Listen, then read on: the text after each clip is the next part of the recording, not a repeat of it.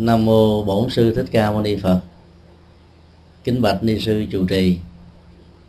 Kính thưa bác hội trưởng. Kính thưa toàn thể à, quý thiền hữu tri thức. Khi nãy bác hội trưởng có à, giới thiệu qua về à, cái đề tài giảng tình yêu và lý tưởng cho khoảng một ngàn các hành giả tuổi trẻ từ 18 cho đến 35 tham dự khóa tu. Phật thất tại chùa Hoàng Pháp vào năm ngoái. Chương trình đó về phương diện nội dung là do chúng tôi thiết kế. Và năm nay, vào ngày à, 22 cho đến ngày à, 29 tháng 7 thì tại chùa Hoàng Pháp cũng có một khóa tu tuổi trẻ, dự kiến là khoảng 1.500 tham dự. Thì trong đợt này đó thì cũng có một cái đề tài về à, tình yêu và tình bạn sở dĩ chọn lựa những đề tài như thế đó là bởi vì à, bản chất của tình yêu đó, nó gắn liền với đời sống của người tại gia. Và có lẽ là từ rất sâu xa, người phật tử chúng ta có một cái ấn tượng rằng là vào chùa là tối kỵ nói về chuyện tình yêu. Vì chùa là nơi tu giải thoát à. nhưng trên thực tế đó, quý vị có thể hết sức ngạc nhiên khi biết rằng là dân học kinh điển của nhà phật đề cập và hướng dẫn đến nghệ thuật tình yêu, hôn nhân, hạnh phúc gia đình nhiều nhất ở trên bất kỳ một tôn giáo nào. Một lý do rất là dễ hiểu vì à, đức phật có mặt trong cuộc đời là để nhằm mà xây dựng và mang lại hạnh phúc cho thanh nhân và cho cộng đồng. Xin hỏi quý vị, ngày hôm qua là ngày thứ mấy à? Ngày thứ bảy không? Và nó là ngày mấy tây. Bảy tây tháng 7 năm 2007 quý vị có biết ngày đó là ngày gì không? Ở đây, có có rất nhiều người à, cười mà không ai chịu nói hết trơn.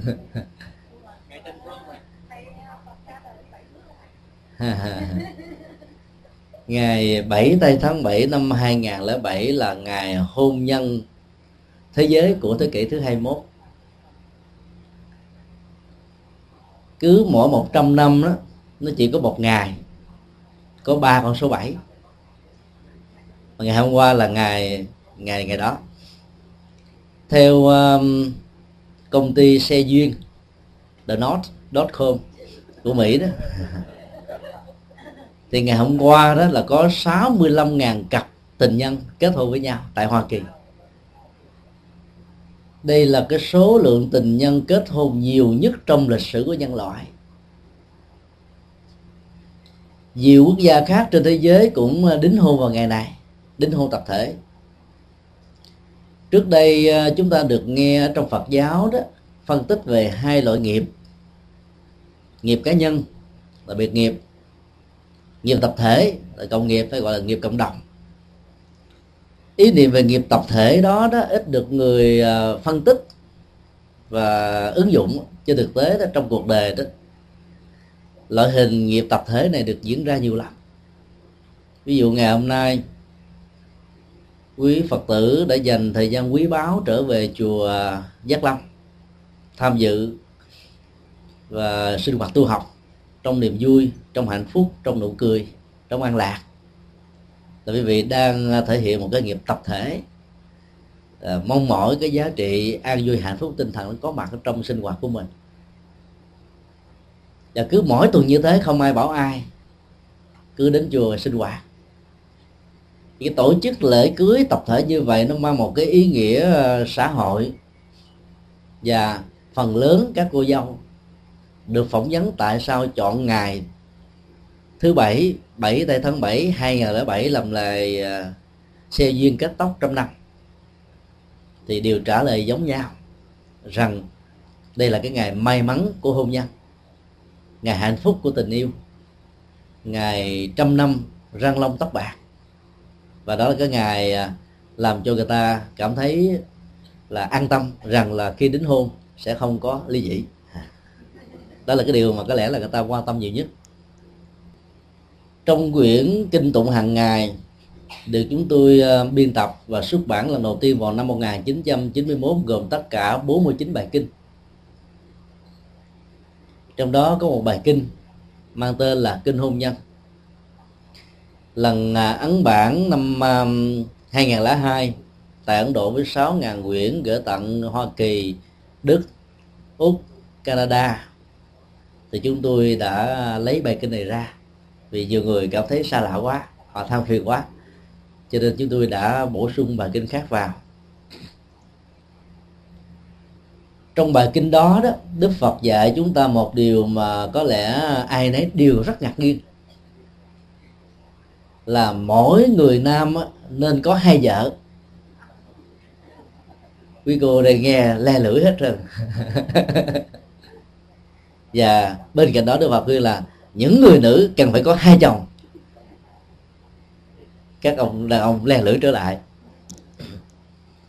Ý niệm về hai vợ và hai chồng đối với một con người đó, nó không có liên hệ gì đến chủ nghĩa đa thê hay đa phu. Ở trong các nền văn hóa phụ hệ hay là mẫu hệ. Và đây là một cái ý nghĩa triết lý rất là sâu sắc. Khi chúng ta đi vào nội dung của bài kinh đó, chúng ta sẽ thấy được cái giá trị đó nó có ờ, chiều sâu của ứng dụng rất nhiều. Trong một cái tiệc cưới nọ đó, một cặp vợ chồng trẻ thỉnh mời đức phật đến để chứng minh. Và đến chứng minh, đức phật đã giảng bài kinh này và yêu cầu mỗi người ngoài người bạn đời là vợ hoặc là chồng về hôn nhân và pháp luật. Cần có thêm một người vợ thứ hai và người chồng thứ hai người vợ và người chồng đó không gì khác hơn là chánh pháp của đức phật. Khái niệm hôn nhân trong tình huống này rất hấp dẫn phải không ạ? Thỉnh thoảng um, đi đây đó ở bên ấn độ từ năm um, 1994 cho đến năm 2002 đó thì ở các ngã tư và đường phố của ấn độ có để một cái bảng. Nếu đã lỡ mà đính hôn với tốc độ ở trên các con đường giao thông á, thì hãy ly dị nó càng sớm càng tốt rồi. do đó khái niệm mà đính hôn đó và ly dị đó nó không chỉ là cái uh, những khái niệm liên hệ đến khế ước xã hội của hôn nhân và tình yêu mà nó có thể được hiểu ở một cái nghĩa rộng hơn rằng cái gì chúng ta kết nối với nhau tạo nhân duyên với nhau thì đều được gọi là kết hôn cả và giá trị của cái tình thân nói kết như thế, nó nó cần thiết cho đời sống và sinh hoạt cộng đồng rất là nhiều. Khi đến chùa sinh hoạt ngày hôm nay, tất cả à, quý vị được gọi là đã kết hôn với chùa giác lâm và kết hôn đầm thấm chừng nào đó thì mình đi đầy đủ quan hỷ hạnh phúc chừng đó. Dầu cho có bận biểu công việc, làm ăn, gia đình hội đoàn, vân vân. Chúng ta cũng ráng mà dành thời giờ ngày hôm nay trở về. Là bởi vì chúng ta đã kết hôn và chúng ta không muốn ly dị với ngôi chùa. Vì ở ngôi chùa có phật, có chánh pháp, có tu học, có đi sư, có bạn đạo, có tình thân, có hạnh phúc và nó còn có nhiều giá trị tinh thần và tâm linh khác. Cho nên kết hôn với ngôi chùa đó, không sợ lỗ lã và không sợ mất mát cái gì hết đó người nghe nói đến kết hôn người à, vợ thứ hai, chồng thứ hai le lưỡi trợn mắt là bởi vì sợ rằng mình mất đi cái người đồng hoặc là mình sống không phù hợp với đời sống đạo đạo lý ở bên ngoài xã hội với những hệ luật pháp bảo hộ đàng hoàng. Cái nguyên do chính yếu đức phật khuyến khích tất cả chúng ta đính hôn với chánh pháp là bởi vì đó, ở trong cuộc đời này giàu thành công nhất như là thế giới phương tây đặc biệt là hoa kỳ. Với nền kinh tế phát triển bền vững chế độ an sinh xã hội đủ đầy và các phương diện uh, sinh hoạt đó không gì là không có. Con người vẫn chưa có cơ hội trọn vẹn để vượt khỏi các nỗi khổ niềm đau về phương diện tinh thần. Chúng ta thấy là ý niệm của khổ và đau đó nó gồm có hai nội dung một bên đó nó liên hệ đến à, vật chất à, cơ thể vật lý được gọi là khổ đây được gọi là đau. Ví dụ như là đau bệnh, đau nhức. Và một bên đó liên hệ đến cái, các rắc rối, khó khăn, bế tắc và dẫn đến cái trạng thái không an, không yên về vị tinh thần thì được gọi là khổ. Cái cơ chế hoạt động giữa thân và tâm của con người nó luôn luôn là hoạt động đa chiều có những niềm vui của thân tạo ra niềm vui của tâm. Có những niềm vui của tâm tạo ra niềm vui cho thân. Và tương tự, cũng có rất nhiều cái cái đau tạo ra cái khổ, và cũng có nhiều cái khổ tạo ra cái đau. Và có những cái đó, nó chỉ hoạt động một cách độc lập, hoặc là đau, hoặc là khổ. Người Việt Nam có thói quen nói kết hai cái này, vì nghĩ rằng nó có một cái sợi dây liên hệ với nhau là bởi vì người ta chưa có thói quen chuyển hóa nó. Chúng ta thử tưởng tượng khi có một cái cái đau nhức nào đó trên cơ thể xuất hiện, thì ý thức của con người sẽ tập trung về nỗi đau đó. Chẳng hạn như đau răng, đau bao tử, đau gan, đau thận, đau xương khớp hay là bất kỳ một cái loại chứng bệnh gì. Khi ý thức quay về tập trung, để ý, quan sát, lo lắng theo dõi cái đau, thì cái đau đó nó sẽ lớn hơn. Nó có một cái chỗ đứng nhiều hơn, khống chế, ảnh hưởng, chi phối đời sống tinh thần của chúng ta nhiều hơn. Và chúng ta nghĩ rằng chúng ta đang khổ vì cái đau mang đến cái khổ này người có thực tập đạo lý của nhà Phật đó thì à, trong cái nỗi đau, có thể vẫn có niềm vui về tinh thần. Vì bệnh tật ai cũng có, không nhiều thì ít, không bệnh này thì cũng bệnh nọ vấn đề ở chỗ là vượt qua nỗi đau đó một cách có nghệ thuật thôi. Ý thức của con người nó vận hành giống như là một cái ờ, cái vòng tròn xây ở trên một mặt phẳng đó. Mỗi một cái tích tắc đơn vị thời gian trôi qua đó, thì vòng tròn và mặt phẳng này chỉ tiếp xúc với nhau ở một ờ, điểm duy nhất tạo ra 90 độ. Thì tâm thức của con người nó cũng như vậy. Nó luôn luôn tìm kiếm đối tượng để quan tâm, để bám víu, để hướng về. Và nhờ bám víu hướng về như thế, chúng ta có cái cảm giác rằng chúng ta được vui, được an, được hạnh phúc. Những người lớn tuổi đang sống ở Hoa Kỳ và những cái nước phương Tây phát triển về kinh tế đó, đối diện trước một cái khủng hoảng tình làng nghỉ sớm không có. Nhà ai lấy ở, lạnh tanh, lạnh teo mỗi một căn nhà như vậy nó có thể gồm từ à, 200 cho đến cả một ngàn mét vuông tùy theo vùng ở Hoa Kỳ này. Và đi từ đầu nhà trên xuống nhà dưới, từ lầu một xuống tầng trệt từ trong ra ngoài, thấy có một mình mình à. con cái phải đi làm từ sáng cho đến chiều tối, gặp con, gặp cháu chỉ một, hai giờ thôi. Có cảm giác buồn và muốn trở về Việt Nam để sống. Nếu ở những thế giới phát triển về kinh tế đó, tuổi trẻ là đối tượng thích hợp vì có nhiều khả năng và cơ hội để phát huy tất cả những gì mà mình có thể đóng góp cho xã hội. Thì ở tuổi già đó, cái trạng thái đó làm cho người ta có cảm giác cô đơn lắm. Và nỗi cô đơn đó chính là nỗi đau về tinh thần. Giàu có của cải vẫn không thể làm nguôi ngoai cái trạng thái cô đơn ở trong tâm thức của con người. Và nếu có một chứng bệnh trỗi dậy thì hai cái cộng lại đó thì nỗi đau và khổ nó sẽ gia tăng và lớn hơn. Chúng ta hiểu được cái cái nguyên lý hoạt động của tâm là nó luôn luôn bám vào một cái gì đó. Chẳng hạn như là người lớn tuổi nếu biết tu học giải quyết và giải phóng cái nỗi cô đơn đó, thì họ có thể là đính hôn với Phật pháp. Mỗi ngày có những cái thời thực tập để chuyển hóa tâm thức làm mới um, hành trình tâm linh. Và cái giá trị lệ lạc đó nó làm cho họ có một cái niềm vui tĩnh tại bên trong sâu lắng đó, không quên được. Cho nên đó, những trạng thái cô đơn nó sẽ dần dần được thay thế và vượt qua một cách rất là dễ dàng và nhanh chóng. Hoặc có thể sử dụng các loại băng từ những loại phim Phật giáo mà bây giờ ở trên các ờ, trang web internet đó, có đầy đủ đó. Ai nghe được tiếng Anh thì cái cơ hội nghe các băng giảng của các vị cao tăng sẽ nhiều hơn.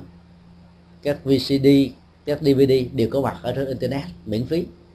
Quý vị chỉ cần vào cái trang web video dot google.com và bấm chữ Buddhism hay là Buddhist hoặc là tên của các vị cao tăng ở trên thế giới này chẳng hạn như là Dalai Lama hoặc là nhiều vị khác đó thì hàng loạt các băng giảng VCD sẽ được hiện lên để chúng ta có thể chọn và nghe miễn phí xem miễn phí trên mạng. Dán tâm mình vào các cái băng đĩa Phật pháp như vậy đó ý thức nó bắt đầu nó hoạt động và nó chạy theo à, nội dung của bài pháp. Và do đó cái nỗi cô đơn nó sẽ được vượt qua một cách rất là dễ dàng và mình cảm thấy là tâm của mình rất hân hoan khi nghe, hiểu được những đạo lý, những nội dung được thuyết giảng ở trong các băng giảng này.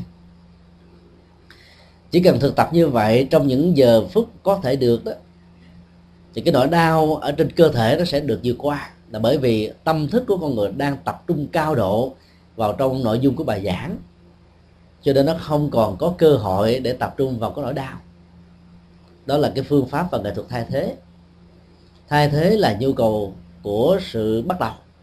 Để chúng ta thiết lập một đời sống mới đó đau bệnh mà ý thức nhiều về nó nó sẽ đau nhiều hơn. Không tin quý vị cứ thử làm thử. Bữa nào bị uh, chặt tay sưng với cái khớp chân khớp tay to tướng vậy đó. Bình thường đi không có đụng đâu trơn. Mà khi mà bị sưng nó rồi đó để ý cho tới nhiều chừng đó chừng nào thì đi va chạm, đụng, và cái đau nó sẽ nhức hơn. Không để ý thức gắn liền với cái nỗi đau đó thì à, cái đau về à, tinh thần là khổ, nó sẽ không có mặt. Tại vì dòng cảm xúc con người đó thích sự bưng bít lắm. Mình chăm sóc nó nhiều đó, thì cái tôi của cái đau đó nó sẽ càng lớn. Mà bản chất cái tôi đó, nó có cái khuynh hướng chương sinh lớn, phát triển nhiều, gia tăng. Bưng bít, che đậy, nâng đỡ, giám sát, để ý, để tứ nó nhiều chừng nào đó, thì nó trở thành kẻ thù của mình chừng đó. Cho nên đối với nỗi đau thì mình phải bỏ lăn bỏ lóc đó. Đừng quan tâm tới nó thì tự động nó gõ cửa, hoài mà mình không tiếp nó thì tự động nó sẽ đi rồi còn khi nó mở cửa, nó gõ cửa mình, cái mình chạy ra, mời nó vào, vuốt vuốt ve nó để cho cái ghế salon để máy AC quạt. Rồi cho nó uống nước, đem bánh trái ra cho nó ăn, và cho bạn bè nó chơi. Thì nó không bao giờ vẫy tay chào với chúng ta, vì chúng ta đối xử nông hậu quá với nó. thì đó là cái cách để chúng ta có thể vượt qua được những cái à, nỗi đau và những cái nỗi khổ có thể có bằng cách là thay thế, có nghệ thuật. Cái tiến trình thay thế như thế đó, nếu đối tượng của nó đó là chánh pháp, là con đường tâm linh là pháp môn hành trì, là sự thực tập. Thì chúng ta được gọi là người đính hôn với Phật pháp. Và đính hôn như vậy là rất là cần thiết.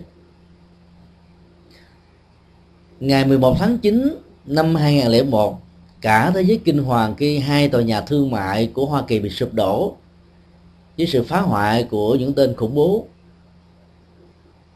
triệu triệu con tim trên thế giới qua các màn ảnh nhỏ đã rơi nước mắt, đã quyền rủa, đã hận thù. Và có người đó thì nguyện cầu cho những người bất hạnh trong hai tòa nhà trên sớm siêu sinh tịnh độ và đời sau có được một cảnh giới an lạc. Các nỗi đau như vậy đó, nếu là người thân, chẳng hạn như là vợ hoặc là chồng, cha mẹ, con cái anh em, bạn hữu. Đối diện thì rõ ràng là khó giải quyết nó được lắm. Tại mình nhìn thấy trước mắt, nó được diễn ra ở trên các cái máy tivi và thông tin báo chí, tin tức khắp nơi trên thế giới, qua lỗ tai, qua con mắt.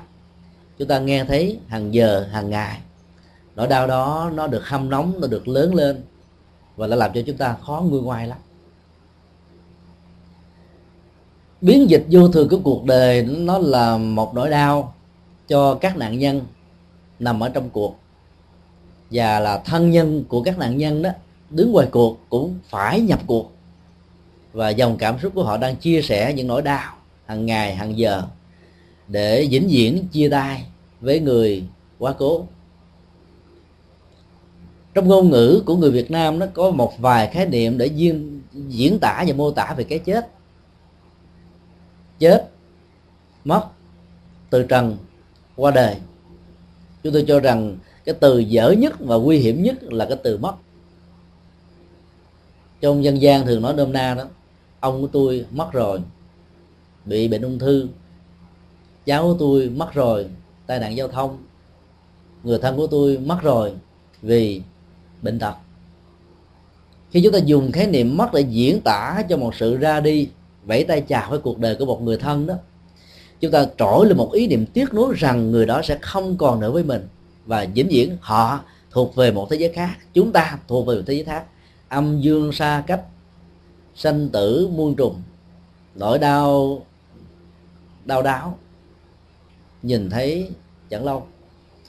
Thì như vậy lúc đó chúng ta sẽ khó có có thể nghĩ thấy được rằng đây là nguyên lý vô thường và do đó chúng ta cố ghi núi, kéo, bám víu vào.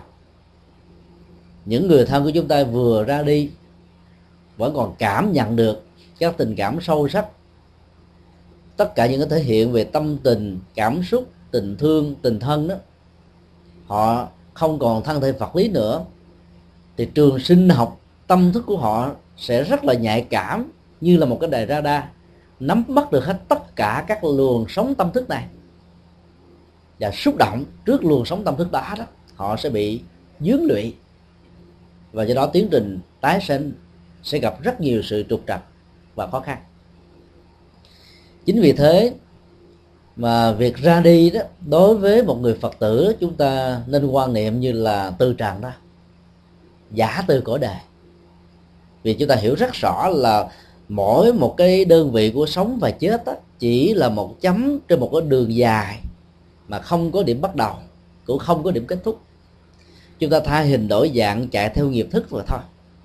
Và phước báo hay là tội lỗi, nó sẽ là một cái quy luật nhân quả tất yếu tự nó định đoạt lấy đá thôi không cần có bất kỳ một thần linh hay là thượng đế nào can thiệp, sắp xếp, quy định để cho chúng ta phải thế này hay là phải thế kia. Hiểu được cái cơ chế vận hành của sanh và tử theo tinh thần của Phật giáo đó thì nỗi đau đó đối diện với cái mất cái chết đó, nó sẽ giảm xuống. Và chúng ta cần phải tập trung tinh thần để hỗ trợ cho hương linh. Sự hỗ trợ cần thiết trong tình huống này là chúng ta phải biết rằng là cái bế tắc cái khó khăn của người mới ra đi là cái gì. Và chúng ta phải cung cấp các thông tin và dữ liệu đó cho các vị thầy các sư cô các ban hộ niệm làm lễ cầu siêu nắm rõ. Để khi trong lúc mà lễ kỳ siêu được diễn ra đó thì cái tâm thức của người thọ trì cầu siêu này đó, phải hướng về cái bế tắc này. Chẳng hạn, nếu một trong những nạn nhân của ngày 19 ngày 11 tháng 9 đó, là một người chồng rất là có trách nhiệm, mà con của họ đó mới sinh ra được một vài ngày tuổi thôi, tình thương và cái nỗi lo, có thể làm cho anh ta khó ra đi, rằng khi tôi chết, ai sẽ lo cho vợ tôi, ai sẽ lo cho con của tôi quá thơ ngây mà trở thành kẻ mồ côi. Khổ đau, một cách vô cớ như thế. Ai sẽ lo cho mẹ của tôi, cho ba của tôi, cho những người thân khác nếu anh ta là trụ cột chính của kinh tế gia đình? Những nỗi lo như thế rất dễ dàng xuất hiện nhất là người có lương tâm, có trách nhiệm, có tình thương, có tình thân. Thì thấu rõ được cái cái khuynh hướng này, trong lễ cầu siêu chúng ta phải làm sao cho hương linh đó cảm thấy an tâm nhờ sự an tâm này họ mới nhẹ nhàng ra đi. Để thừa nhận cái chết diễn ra như là một nguyên lý biến dịch của vô thường. Và từ đó đó, họ mới không đẳng thức quá cái thân thể hình hài vật lý này là của họ một cách vĩnh viễn và trường cũ. Thì lúc đó họ mới sống với tinh thần vô ngã. Thì tiến trình tái sanh mới được diễn ra một cách thuận lợi. Đính hôn với chánh pháp trong những tình huống như thế cực kỳ có lợi. Vì nỗi đau sẽ làm cho chúng ta bị sụp đổ. Cái cái sự sanh ly tử biệt, vĩnh viễn chia tay và vẫy tay chào với người thân và người thương nhất trong cuộc đời đó. Có người đã chọn lấy cái chết chết theo đó mà. Người kia chết trước, người này buồn bã quá. Một vài tháng sau, bệnh rồi chết theo. Và nếu như mà mình không thấy rằng nó là một cái quy luật cần phải được vượt qua bằng thái độ tu tập chuyển hóa đó, thì nỗi đau đó sẽ là một nỗi ám ảnh. Rồi một, là một cái bế tắc rất là lớn. Chính vì vậy, kết thúc với chánh pháp sẽ giúp cho chúng ta có được một cái à, điểm tựa về tinh thần. Ngoài hạnh phúc hôn nhân thường tình, mà các vợ, cặp vợ chồng chung thủy, một vợ một chồng, sống có yêu yêu thương, hiểu biết, chăm sóc, lo lắng, dìu dắt, nâng đỡ với nhau trong cuộc đời có thể có đó là ý nghĩa và là cái lý do tại sao mà Đức Phật khuyên chúng ta là phải có thêm một người chồng thứ hai và người vợ thứ hai, chồng thứ hai và vợ thứ hai đây. Tức là các đạo lý hiểu về vô thường, vô ngã. Hiểu được rất rõ rằng là tất cả mọi thứ diễn ra trong cuộc đời này nó theo quy luật của nhân quả. Và nhờ niềm tin đó đó, chúng ta vượt qua được những thách đố có thể đến với mình như là một sự thật khó có thể tránh khỏi. 65.000 cặp uh, tình nhân đã đăng ký trong vòng một năm. Để có được cái ngày uh, hôn thú vào ngày thứ bảy 7 tây tháng 7 2007 bác hội trưởng cũng đã giới thiệu với chúng ta rằng là chùa giác ngộ đó nó gần ngã sáu quỷ tri phương. Và bác quên điều gần hơn đó đó là ngã bảy. Nếu như chúng ta nối kết ngã bảy rồi thứ bảy của người Việt Nam thì chúng ta có đến năm con số 7 là và áp dụng cái công thức cấp số cộng như vừa nêu đó cái lễ hôn nhân mà được diễn ra vào lúc 7 giờ 7 phút sáng hay là 7 giờ 7 phút tối. Rồi trong nền văn hóa của uh, phương Tây chúng ta có thể mời bảy chú rể phụ bảy của dâu phụ ăn mặc là bảy sắc phục khác nhau. Bánh trái thì làm bảy loại trà nước cũng làm bảy thứ. Hồi nãy từ bên chùa chùa chùa linh quang đó một một sự tình cờ hết sức. Đó 14 món bày ra ăn thì sao nổi? Bảy món tráng miệng và bảy loại thực phẩm. Nếu chúng ta nhân hết tất cả những cái thứ như vừa nêu, thì chúng ta sẽ có không chỉ là ba con số 7 mà là vài chục con số 7 để cái niềm tin về sự may mắn trong hôn nhân và hạnh phúc hôn nhân đó, nó được có mặt. Đạo phật thì không nhìn nhận vấn đề đơn giản như thế. Cái niềm ước mơ của con người đó luôn luôn là đẹp và tốt. Rằng 65 cặp tình nhân 65 ngàn cặp tình nhân đều có chung một ước mơ rằng là cái ngày đính hôn ngày hôm qua đó sẽ là cái ngày duy nhất và là cũng là cái ngày cuối cùng đó nghĩa là họ muốn có cái cuộc đến hôn thứ hai, nghĩa là họ muốn ly dị. Trong tất cả các tôn giáo trên thế giới đó thì thiên chúa giáo la mã cấm ly hôn. Vì họ nghĩ rằng là hai trái tim yêu thương nối kết với nhau làm một, không phải là một sự tình cờ. Và đó là sự sắp xếp và là tình thương ban rãi của thượng đế. Cho nên à, ly hôn như vậy có nghĩa là mình là cắt đứt cái tình thương này và mình tự thừa nhận rằng mình đã không còn mối dây liên hệ với ờ, với với, với thượng đế nữa. Và do đó đó có rất nhiều cặp vợ chồng bất hạnh với nhau không tìm nhau được hạnh phúc mà vẫn phải cắn răng chịu đựng. Và bây giờ ờ, trước cái áp lực của thế giới tự do thì cái điều luật tôn giáo như thế đã không còn chỗ đứng vững nữa. Các thống kê ờ, xã hội học ở trên thế giới này cho chúng ta biết là Hoa Kỳ có số lượng người ly hôn cao nhất thế giới. Cách đây vài hôm chúng tôi theo dõi thì biết rằng là hàng năm đó có khoảng 40 44 à, xin lỗi 49,5 phần trăm là ly dị. Chứ là trung bình đó là cứ hai cặp hôn nhân là có một cặp chia tay cái mức độ ly hôn đó đó nó cũng rất là phổ biến ở các nước uh, châu Âu. Nói chung là khi mà nền kinh tế càng phát triển vai trò vị trí xã hội của người nữ càng được thừa nhận đó thì cái cơ hội ly hôn càng cao. Và tự do cá nhân càng nhiều đó thì nó lại đổ dầu thêm lửa để cho sự ly hôn đó trở thành là một cái điều thách đố đến hạnh phúc của các cặp hôn nhân nước tích lan là một nước có ý thức hệ phật giáo và phật giáo đã trở thành quốc giáo của dân tộc này từ à, rất nhiều thế kỷ về trước. Và đây là cái nước thứ hai trên thế giới có mức độ ly hôn thấp nhất, một chấm phẩy một. Mà thôi cái điều gì đã làm cho quốc gia Phật giáo này à, trở thành như là một cái tiêu đích về tỷ lệ ly hôn khá thấp? Và nó trở thành cái nỗi à, rất là khát khao mong đợi của rất nhiều quốc gia. Thuộc về thi chúa giáo tin lành hồi giáo do thái giáo và thậm chí là khổng giáo của người trung hoa. Chúng ta thấy là ở trong kinh điển nhà phật á, có rất nhiều bài kinh như chúng tôi nói, đức phật đã dạy về nghệ thuật hôn nhân, tình yêu, hạnh phúc gia đình. Bởi vì đức phật thấy rất rõ rằng là có hai con đường. Con đường tại gia, con đường xuất gia. Ai đi theo con đường tại gia thì người đó nên hưởng thụ các giá trị hạnh phúc hôn nhân gia đình.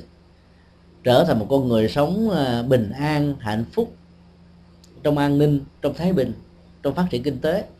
Để có cơ hội làm phúc làm các lợi ích xã hội giúp đỡ cho những người khó khăn bất hạnh hơn chính bản thân mình và gia đình mình.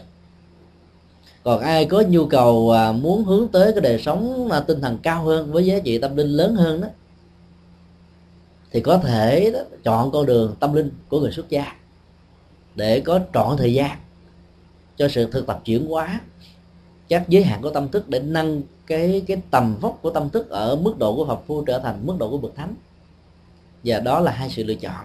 Và như Đức Phật thấy rất rõ là sự lựa chọn thứ hai này nó chỉ chiếm khoảng chừng là không phẩy không không không một phần trăm đó so với tổng số nhân loại có mặt à, trong chiều dài lịch sử à, từ quá khứ cho đến hiện tại và tương lai cũng như thế.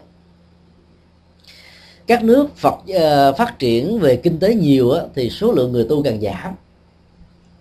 Đây là một sự thật và từ đó chúng ta có thể tạo ra một cái công thức ờ, loại suy tương tự, rằng là sự phát triển và hưởng thụ về kinh tế nhiều chừng nào đó, thì cái nhu cầu tâm linh nó bị giảm xuống chừng đó.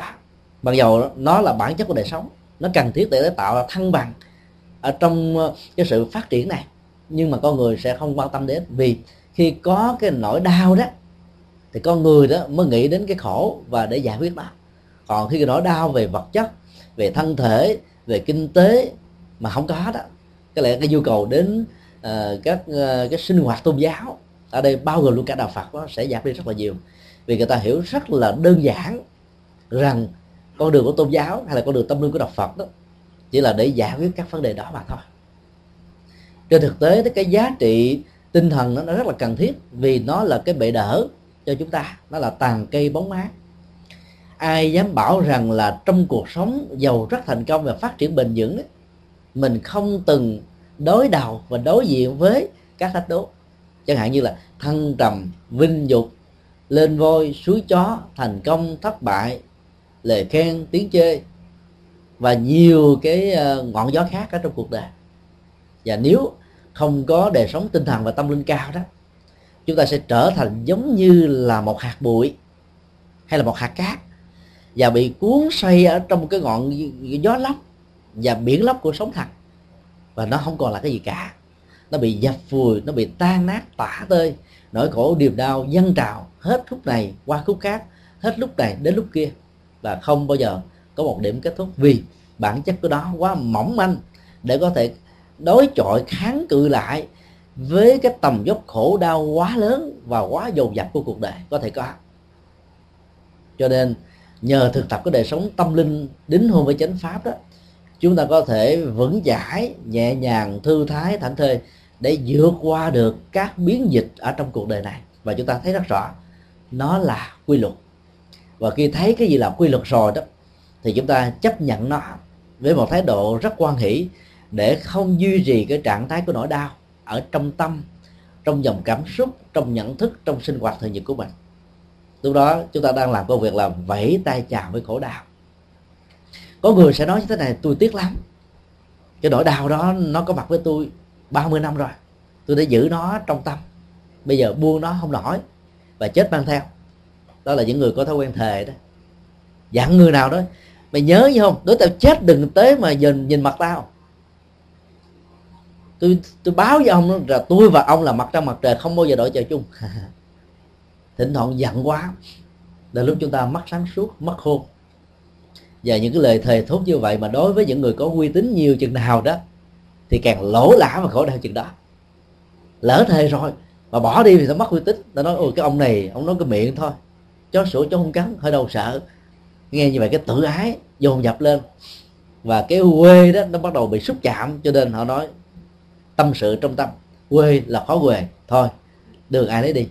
Và cũng không cần bận tâm về những cái lời ờ, góp ý à, nâng đỡ tích cực của người khác để mình buông xả một cái lời thề thốt mà bản chất việc duy trì nó đó nó không đem lại cho chúng ta bất kỳ một giá trị gì. Mà ngược lại nó để lại cho chúng ta rất nhiều nỗi đau bế tắc. Mà trước mắt đó là tất cả những sự rắm rối ở trong mối quan hệ tình thân. Chúng ta dễ dàng tha thứ và bỏ qua cho những người dân nước lạ nhưng chúng ta rất khó có thể bỏ qua cho những lỗi lầm sai suất của những người thân và người nhất là người thương của chúng ta. Vì chúng ta có một cái um, cái lý tưởng rằng là là người thân người thương của tôi thì đã hiểu tôi rồi biết tôi là như thế nào. Ấy thế mà dám chọc giận tôi dám chọc tức tôi dám xúc phạm đến tôi dám thương tổn tôi dám kinh thường tôi. Và do đó kinh thường tôi thì tôi kháng cự lại. Chúng ta thường có những cái lối suy nghĩ như vậy.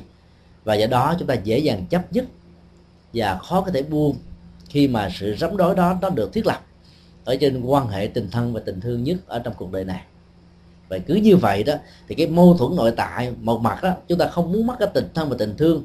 Nhưng mặt khác đó chúng ta không muốn thừa nhận nó. Vì thừa nhận nó là có nghĩa chúng ta sẽ phải uh, buông thả cái nỗi đau ra khỏi cái cơ chế nhận thức của mình. Và đức phật nói chỉ khi nào mình thấy được rằng là việc buông xả đó là một nhu cầu đó. Thì tất cả các nỗi đau đó nó không còn chỗ để bám víu. Ở trong kinh Duy Ma Cật có một cái ảnh dụ rất sâu sắc. Khi ờ, vị cư sĩ Bồ Tát Duy Ma Cật thuyết kinh giảng pháp về đại thừa, nói về triết lý bất nhị và nhất là bất cấu và bất tịnh, vị cư sĩ này đã cắt cớ, yêu cầu các thị giả tiên nữ của mình đạt tinh trăng rải các loại hoa đẹp lắm, để cúng dường cho những vị có mặt ngày hôm đó, bao gồm các vị cao tăng, các vị thánh tăng, các vị phàm tăng, những vị xuất gia chân chánh và những người cư sĩ phật tử. Và người nào sợ thì cái đó sẽ bị dính. Còn người nào thông dong trước cái đó đó thì nó rớt lên rồi nó sẽ rớt xuống khỏi cơ thể của con người thôi như vậy dính, vướng là nó nằm ở cái thái độ của con người, chứ không phải nằm ở bản chất của sự vật, của sự kiện diễn ra đối với mình hàng ngày, hàng giờ, hàng giây và hàng phút. Ai có được cái bản lãnh vô ý và sống là không làm chủ dạng pháp nói theo thiền, không làm bạn với các pháp, có nghĩa là mình tiếp xúc, mắt thấy màu sắc âm thanh, mắt thấy màu sắc hình thái, lỗ tai nghe âm thanh mũi ngửi mùi lưỡi nếm vị thân xúc chạm. Ý tưởng tượng các sự việc, sự vật. Và trong sự tiếp xúc của các giác quan đối với đối tượng trần cảnh của đó đó, chúng ta không bận tâm, không để lòng, không bị vướng lụy, thì chúng ta vẫn được xem là những người đang buông xả. Là các nỗi đau cũng như thế.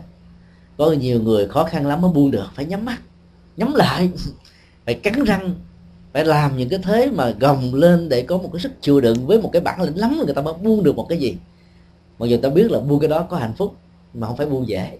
Nhất là các thói quen, các cơn nghiện, những điều nó gắn liền với cá tánh, nó được phong tục tập quán nuôi dưỡng, nó được dân hóa, ca nghệ khen tặng, vân vân. Và cái tiến trình của giáo dục là do ý thức hệ tôn giáo, xã hội, vân vân và kinh nghiệm của bản thân, làm cho nó khó có cơ hội tách ly khỏi những gì mà mình rất là không cần đến nó. Chính vì vậy mà bám dưới ôm vào những thứ đó là chúng ta đang ghi chặt. Và do vậy, tâm thức chúng ta không còn có không gian và chỗ trống nào để dung chứa các nội dung tâm linh nhẹ nhàng, thư thái, thảnh thơi, giải thoát. Và do đó, kết hôn với chánh pháp là để chúng ta dành một cái cái phần không gian tâm linh mà cái góc tâm linh nó đủ đủ vừa sức để giúp cho chúng ta vượt qua được những nỗi đau, những khó khăn ở trong cuộc đời. Các sinh hoạt của giới trẻ tại Việt Nam mà đặc biệt tại chùa Hoàng Pháp đó, chúng tôi đã đề nghị với thượng tọa chân tính trụ trì của chùa, là cần phải có những cái buổi học nói về tình thân, tình thương, tình yêu, hôn nhân và những bế tắc ở trong các lĩnh vực này.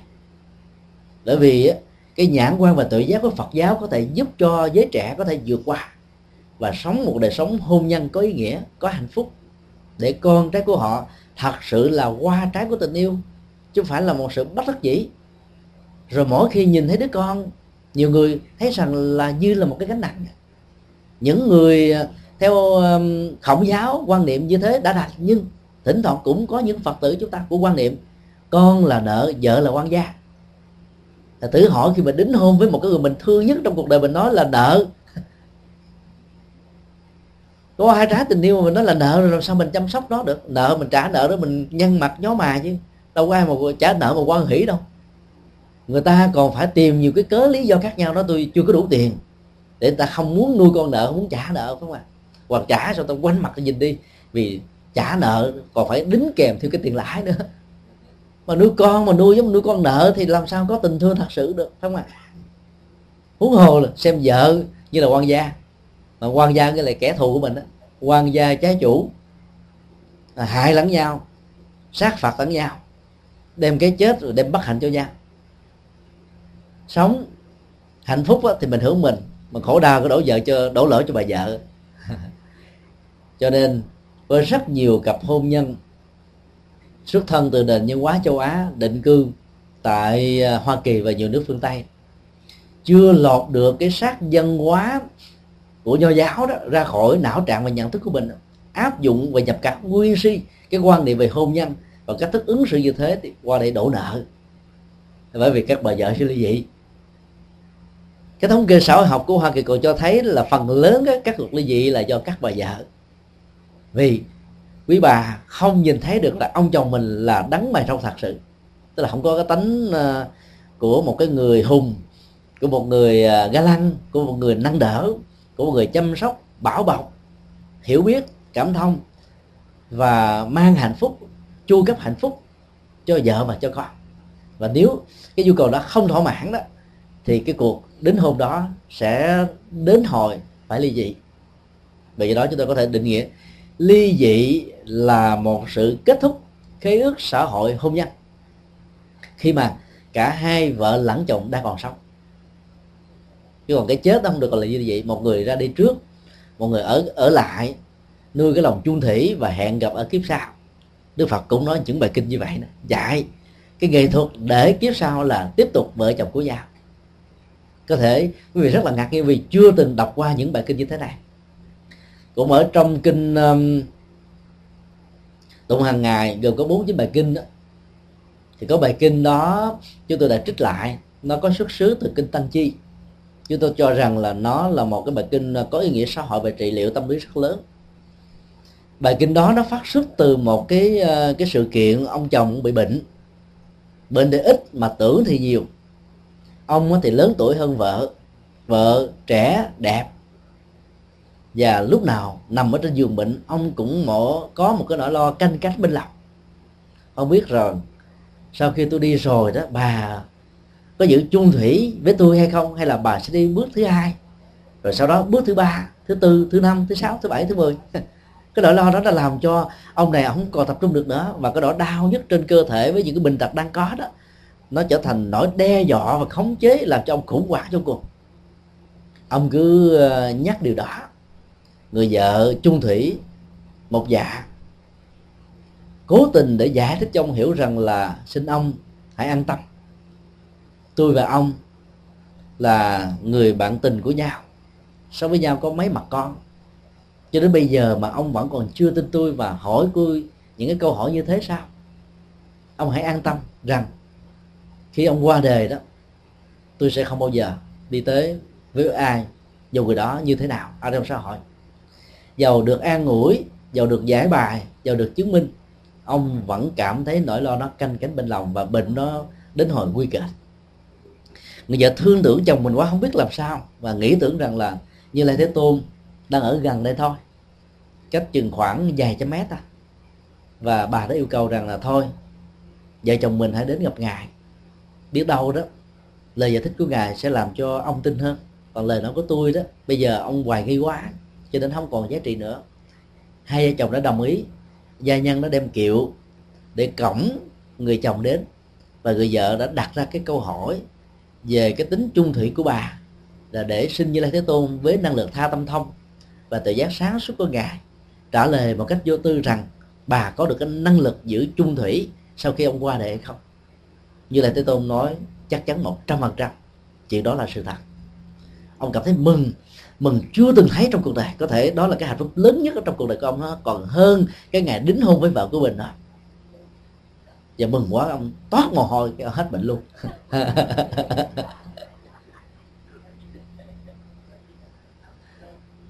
Bản chất của bệnh đó, đôi lúc nó không có đến nỗi nghiêm trọng như chúng ta tưởng. Mà sự tưởng tượng và cường điệu hóa nó, do chúng ta quan trọng hóa nó, làm cho nó trở thành như cái đội ám ảnh và khống chế đời sống tinh thần của chúng ta rất là nhiều. Nếu chúng ta mạnh dạng và học theo Phật pháp để giải quyết cái nỗi lo giải phóng nỗi sợ hãi thì không có cái gì có thể làm khủng bố mình vì sự khủng bố lớn nhất là cái chết thôi. Nếu mình hiểu rõ rằng là cái chết đó, nó diễn ra như là một quy luật trước hoặc là sau thế này hoặc là thế kia thì không có nỗi lo nào có thể khống chế chúng ta được nữa. Từ đó chúng ta sống rất là thoải mái thản nhiên và chúng ta nhờ đó mà có thể tận hưởng được những giờ phút hạnh phúc nhất đối với cái người chồng người vợ lý tưởng của mình hiểu biết chia sẻ cảm thông dìu dắt. 65.000 các cặp tình nhân đính hôn tại Hoa Kỳ là một cái dấu chỉ cho thấy rằng cái mơ ước đó đó nó có thể bị thách đố bất cứ lúc nào. Cho nên họ đã đặt trước gần cả một năm để có được cái ngày. Bằng không đó các hội trường những nơi tổ chức này nó sẽ không có. Ở tại Trung Quốc đó, thì có những cái hội trường công viên lớn người ta tổ chức cả một ngàn cặp tình nhân là dài trong cặp tình nhân để tổ chức lễ tập thể. Hưởng ứng cái cái cái quan niệm con số 7 là con số tượng trưng cho may mắn. Và ba số 7 là tượng trưng cho hạnh phúc một cách lâu bền. Và nối kết bằng nhiều con số 7 thì chúng ta có hàng loạt các sự may mắn về lĩnh vực này. Người Phật giáo có thể tiếp xúc cái quan niệm văn hóa đó bằng cách là giữ lại cái tinh thần, tức là giữ sự trung thủy, giữ sự bền lâu và tuổi thọ của hôn nhân. Nhưng không nên chạy theo cái quan niệm mà nó chỉ đơn thuần là một ước nguyện. Vì đó phải có cách tạo dựng và thiết lập nó. Cách đây hai ngày tại chùa Linh Sơn ở Boston chúng tôi đã chia sẻ um, bốn nguyên nhân dẫn đến sự ly dị. Bốn nguyên nhân đó đó nó gắn liền với um, thứ nhất á, là sự um, khác biệt về um, cái quan niệm ở trong sinh hoạt. Mà nền tảng chính yếu của nó đó là sự va chạm của những cái tôi. Cái tôi của vợ đối với cái tôi của chồng. Cái tôi của anh và cái tôi của tôi. Cái tôi của nền dân hóa ờ, Việt Nam và cái tôi của nền dân hóa khác. Sự va chạm đó, đó đã làm cho bản chất của hôn nhân khó có thể tồn tại một cách lâu dài ngoài ra còn có những cái nguyên nhân như là đến với nhau sớm quá mà thiếu sự chuẩn bị về tâm sinh lý. Cho nên chúng ta đã không có cơ hội tìm hiểu một cách sâu sắc về bản chất tình yêu, tình thương, cá tính, như tánh tình của người mình thương và mình kết nối người đó một cách là chung thủy, lâu dài ở trong cuộc đời. Cái nguyên nhân về à, kém truyền thông giữa hai vợ chồng là một bên đó là thiếu sự lắng nghe và một bên đó là không biết phải bày tỏ cái tình thương tình thân của mình đối với người thương người thân của mình. Là một nguyên nhân khác nữa đó, đó là sự thay đổi về vai trò vị trí của người vợ. Ở chỗ là người vợ được thăng quan tiến chức thì người vợ đó có thể trở thành là hơn người chồng mình cái đầu. Và nếu không biết cách ứng xử đó cái tôi của người chồng sẽ bị va chạm xung đột tự ái và do đó, hạnh phúc bắt đầu mất dần dà. Hoặc là trong tình huống đối lập đó, người chồng bắt đầu bị mất chức, mất việc, từ voi trở thành xuống chó. Và do đó, cái mặc cảm tự ti bắt đầu trỗi dậy và ông ta muốn chứng tỏ rằng tôi có khả năng, tôi có tài, có đức với vợ và con của mình. Cho nên cái tôi đó nó làm cho ông ta bị biến thái về cảm xúc và ứng xử một cách rất là cộc cần, thô lỗ và căng thẳng để chứng minh rằng cái tôi đó nó có cái chỗ đứng thật sự và do những cái sự thay đổi về vai trò vị trí xã hội giữa vợ và chồng như thế. Nhiều cuộc vợ chồng đã trở thành là những người không còn là người thân người thân của nhau nữa. Và lúc họ đã chọn cái con đường mà gặp nhau đó toàn là hận và thù. Và khó có thể quên được cái ấn tượng để lại ở trong mấy mươi năm, hay là mấy năm, trở thành người bạn tình, rồi sau đó trở thành người bạn đời của nhau. Một trong những cái nguyên nhân dẫn đến sự đổ vỡ của tình yêu và hôn nhân theo đức phật đó là sự khác biệt về à, niềm tin. Đây là cái cơ sở mà phần lớn đôi lúc đó, khi đến với nhau bằng tình yêu. Nghìn năm hồ thở mấy ai quên đó, chúng ta lại không bằng tâm không để ý. Trong lúc thương nhau bằng tình yêu thật sự đó chúng ta đã chiêu chuộng lẫn nhau để mang niềm vui cho người mình thương. Và để chứng tỏ rằng là mình là người duy nhất của người đó và ngược lại người đó cũng là người duy nhất của mình. Cho nên chúng ta đã không phận tâm về sự khác biệt này. Nhưng về lâu về dài đó, sự khác biệt đó, nó nó đã dẫn đến những cái thái độ ứng xử khác biệt. Là khi nãy chúng tôi nói nó có thể có gốc rễ của gì văn hóa, có gốc rễ của tôn giáo, có gốc rễ của các tánh, có gốc rễ của phong tục tập quán và điểm xa cách đó nó làm cho vợ và chồng nó luôn luôn khó có thể tìm được cái mẫu số chung. Giải quyết vấn đề con cái, giải quyết vấn đề kinh tế, giải quyết vấn đề làm ăn, buôn bán, giải quyết vấn đề sinh hoạt hàng ngày. Cũng như vậy, cho nên về lâu về dài nó trở thành những thách đố. Rồi con đường hôn nhân đó, nó nó không phải là một đường thẳng nữa, mà là một con đường rất là gồ ghề cam go. Nó có rất nhiều ổ gà.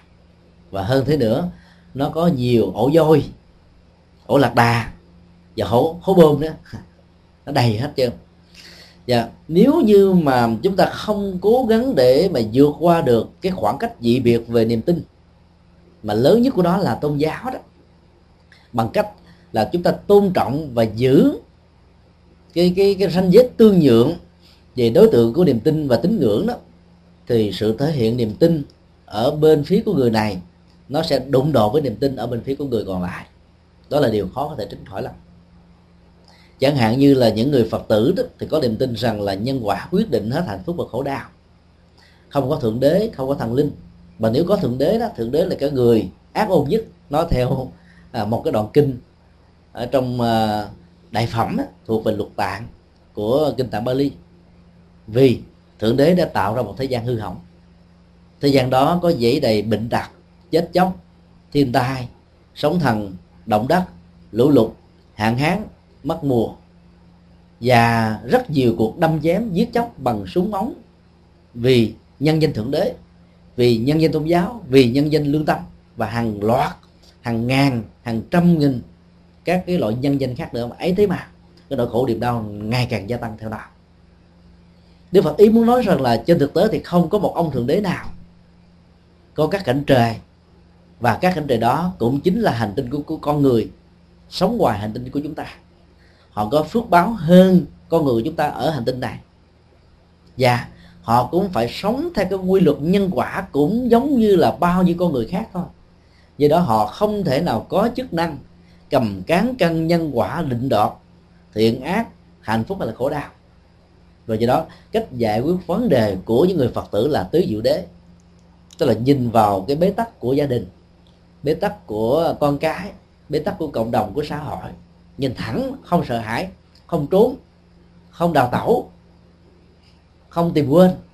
Rồi từ đó đó mới tìm ra manh mối gốc rễ, nguyên nhân xa gần chủ quan, khách quan, mình và người, nguyên xã hội, môi trường, điều kiện hoàn cảnh, bối cảnh chính trị, sự thay đổi thời cuộc, vân vân. Hàng loạt các những cái khác nữa. Để chúng ta mới tìm cách để giải quyết nó một cách thấu đáo cái biết đầu tiên về nhân quả này nó cho phép người phật tử ứng xử một cách rất là khôn ngoan. Và không bao giờ trốn chạy đó hết á. Rồi bên cạnh đó đó chúng ta còn có một cái cái cặp nhân quả còn lại. Nó là cái niềm ước vọng và là bản chất hạnh phúc của cuộc đời. Đó là niết bàn. Và chúng ta chỉ cần hiểu niết bàn ở mức độ đơn giản nhất đó là hạnh phúc thôi. Hạnh phúc là nhu cầu mà ai cần cũng phải có. Muốn có hạnh phúc á, thì phải làm sao để giải phóng nỗi khổ điều đau và bản chất hạnh phúc theo đạo Phật không phải là một sự ước mơ. Nó phải được thực hiện, phải được thực tập, phải được chuyển hóa. Vậy là nó có con đường để đi, con đường để tu, con đường để hành trì. Và kinh giới thiệu đó là bát chánh đạo, tất cả chúng ta đều đã biết qua. Cho nên, sống và giải quyết tất cả các vấn nạn trong xã hội trên nền tảng của hai lớp nhân quả như vừa nêu đó, thì người phật tử sẽ không bận tâm về cầu nguyện thần linh thượng đế gia hộ ban phước và giảm họa cho mình. Trong khi đó nếu mình có một ông chồng hoặc là một bà vợ các tôn giáo không thông cảm được điều này và yêu cầu chúng ta phải làm lễ xưng tội vân vân. Vì chúng ta đã có một cái tội tổ tông gắn liền với à, à, Eva và Adam. Nếu không làm lễ sám hối tội tổ tông như thế chấp nhận rằng mình là một nạn nhân mình là tội, tội lỗi mình là khổ đau đó thì mình sẽ không thể nhận được sự cứu chuộc của thượng đế và thần linh cái cách quan niệm về à, về về tội tổ tông theo Phật giáo đó là thừa nhận mình là nạn nhân của khổ đau. Cái đó nó về phương diện tâm lý học là một sự thất bại. Đức Phật thấy rất rõ và dạy chúng ta rằng là bản chất của khổ đau đó, nó liên hệ đến hạnh, nó liên hệ đến nhận thức, thái độ ứng xử nhiều hơn là bản chất của sự vật và sự kiện nó diễn ra đối với mình.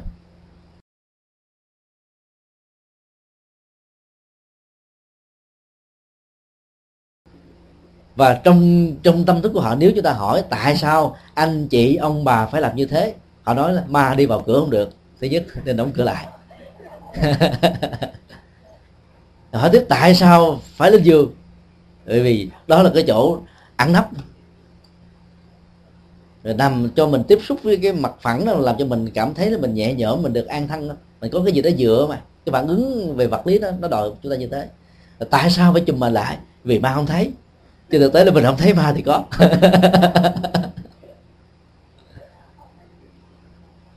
Rồi sau đó làm gì? Nhắm mắt lại.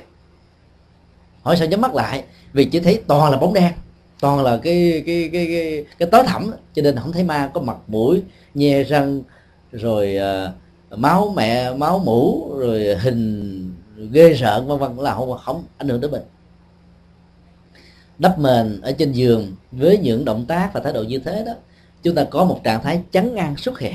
Chúng ta cảm thấy nhẹ nhõm rằng là con ma nó không nhìn thấy mình, vì con ma sẽ không có mắt. Trên thực tế đó thì thế giới của loài ma sống bằng à, dòng tâm tưởng vì họ không có cái cơ thể vật lý, cho nên họ không bị gián cách vật lý làm trở ngại.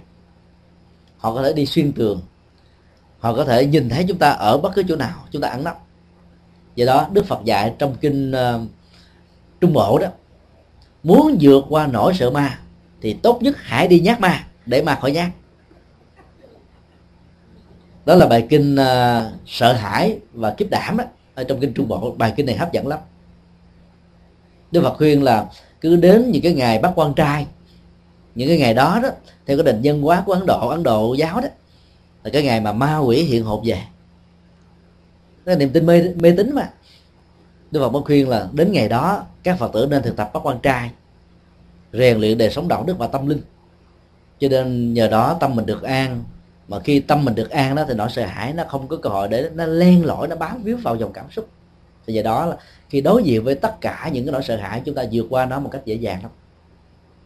Đức Phật khuyên là nhờ cái cái cái thuận duyên như thế là hãy đi ra các gò ma và đi tìm ma, hỏi, ma ơi ma ơi, nếu có mặt thì hãy ra đây, kết bạn với tôi, ngồi nói chuyện. Ai biết uống trà thì giảm trà, ai muốn uống nước thì uống nước, ai muốn thích ăn bánh thì ra ngồi ăn bánh. Cứ ngồi kêu ca như thế không thấy con ma nào xuất hiện đâu. Mà thấy chúng ta sợ và ma trốn hết trơn.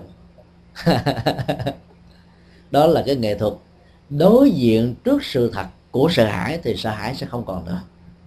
Đây là cái cái cái cái gút ờ, tâm lý mà mình sợ cái gì đó cho nên mình phải dùng những cái mình che cái nỗi sợ đó lại.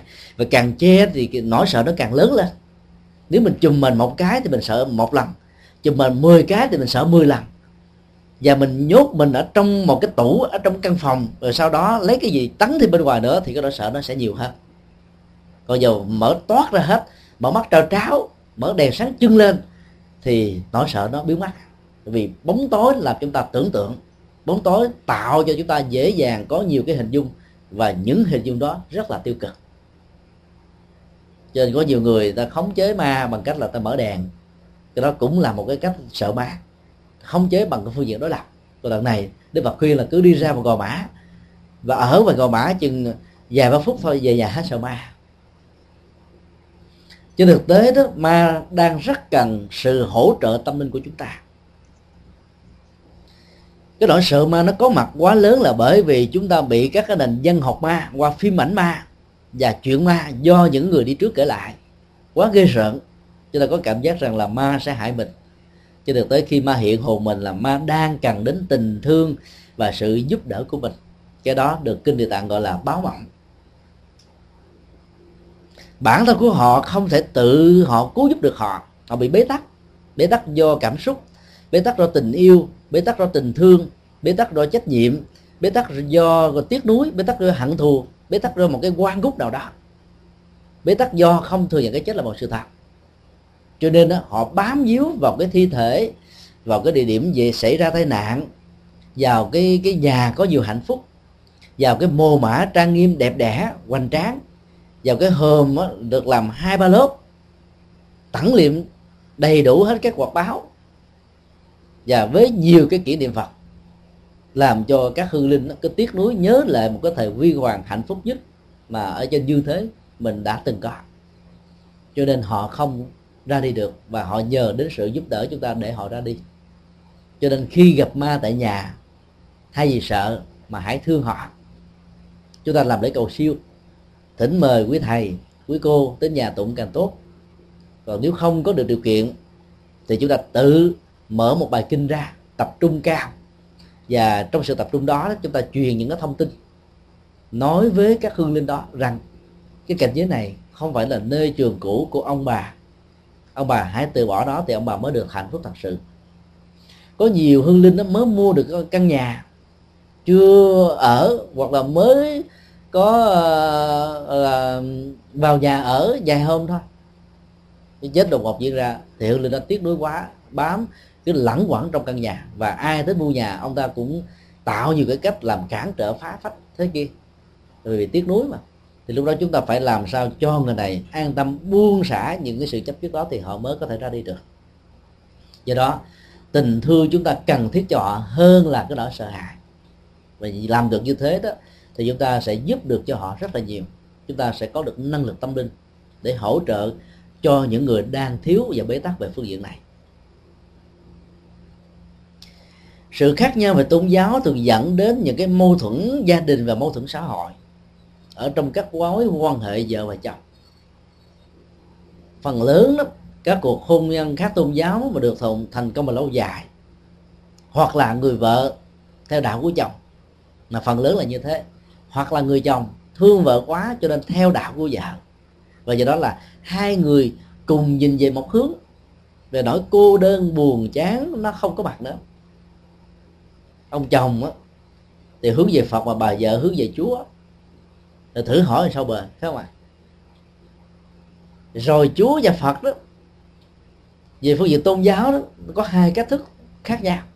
Phật giải quyết vấn đề trên nỗ lực của tự thân. Còn quan niệm thiên chúa cháu là giải quyết vấn đề trên vấn đề là ơn sủng của chúa. Niềm tin để giải quyết các bế tắc. Một bên đó là sử dụng lý trí và nhân quả, và một bên đó là sử dụng tín ngưỡng và niềm tin hai cái cơ chế này đó, mặc dù nó có ở trong mỗi một con người, nhưng nhưng lúc nào nó cũng tạo ra sự mâu thuẫn và đó làm người làm chủ được cảm xúc là làm chủ được hai bán cầu. Bán cầu cảm xúc và bán cầu lý trí. Không để cho bên nào nó khống chế bên nào. Cho vì đó, mối quan hệ vợ chồng, nam vốn nặng về lý trí, nữ nặng về cảm xúc. Mà còn có niềm tin tôn giáo khác biệt như thế này đó thì cái lý trí và cảm xúc đó nó có cơ hội để nó thể hiện ra theo một cách thức nó hoàn toàn đối lập với nhau. Và về lâu về dài, cái cơ chế đó nó làm cho hai bên bị mâu thuẫn. Và nếu cái tính cách mâu thuẫn đó nó được lặp đi lặp lại quá nhiều lần ở trong đời sống gia đình, thì cái người mà khó có ờ, cái cơ hội quên được đó, thì mỗi lần có một cái sự trục trặc xuất hiện đó, thì họ ghi nhận nó như là một lớp đá, một tảng đá. Lần thứ hai, một tảng đá, một lớp đá thứ hai và cứ như vậy trong suốt mấy chục năm có mặt là chúng ta thấy là nó trở thành núi rồi. Và mỗi lần có thêm một chuyện khác diễn ra, thì cái đó sẽ bắt đầu nhớ lại từng dây mơ rễ má, nối kết xuyên suốt đó hết tất cả, cho nên cái nỗi đau nó diễn ra một cách rất là cùng cực. Mà lẽ ra, nó rất là nhỏ, và nó không quan trọng để chúng ta phải bận tâm hay là phải lo lắng quá nhiều. Như vậy là nếu không có cái đồng tính, tức là niềm tin, nó giống với nhau thì cái nguyên nhân dẫn đến sự đổ vỡ tôn giáo là điều khó thể tránh khỏi. Thống kê xã học cho chúng ta biết là sự ly dị về lĩnh vực này đó nó khoảng từ là 20 cho đến 35 phần trăm trong tổng số các cặp ly dị tùy theo các quốc gia.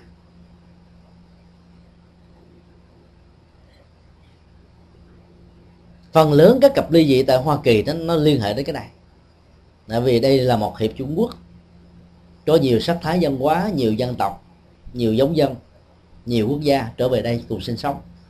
Cho nên họ mang theo cái nền văn hóa của họ và sống với cái gốc rễ văn hóa đó.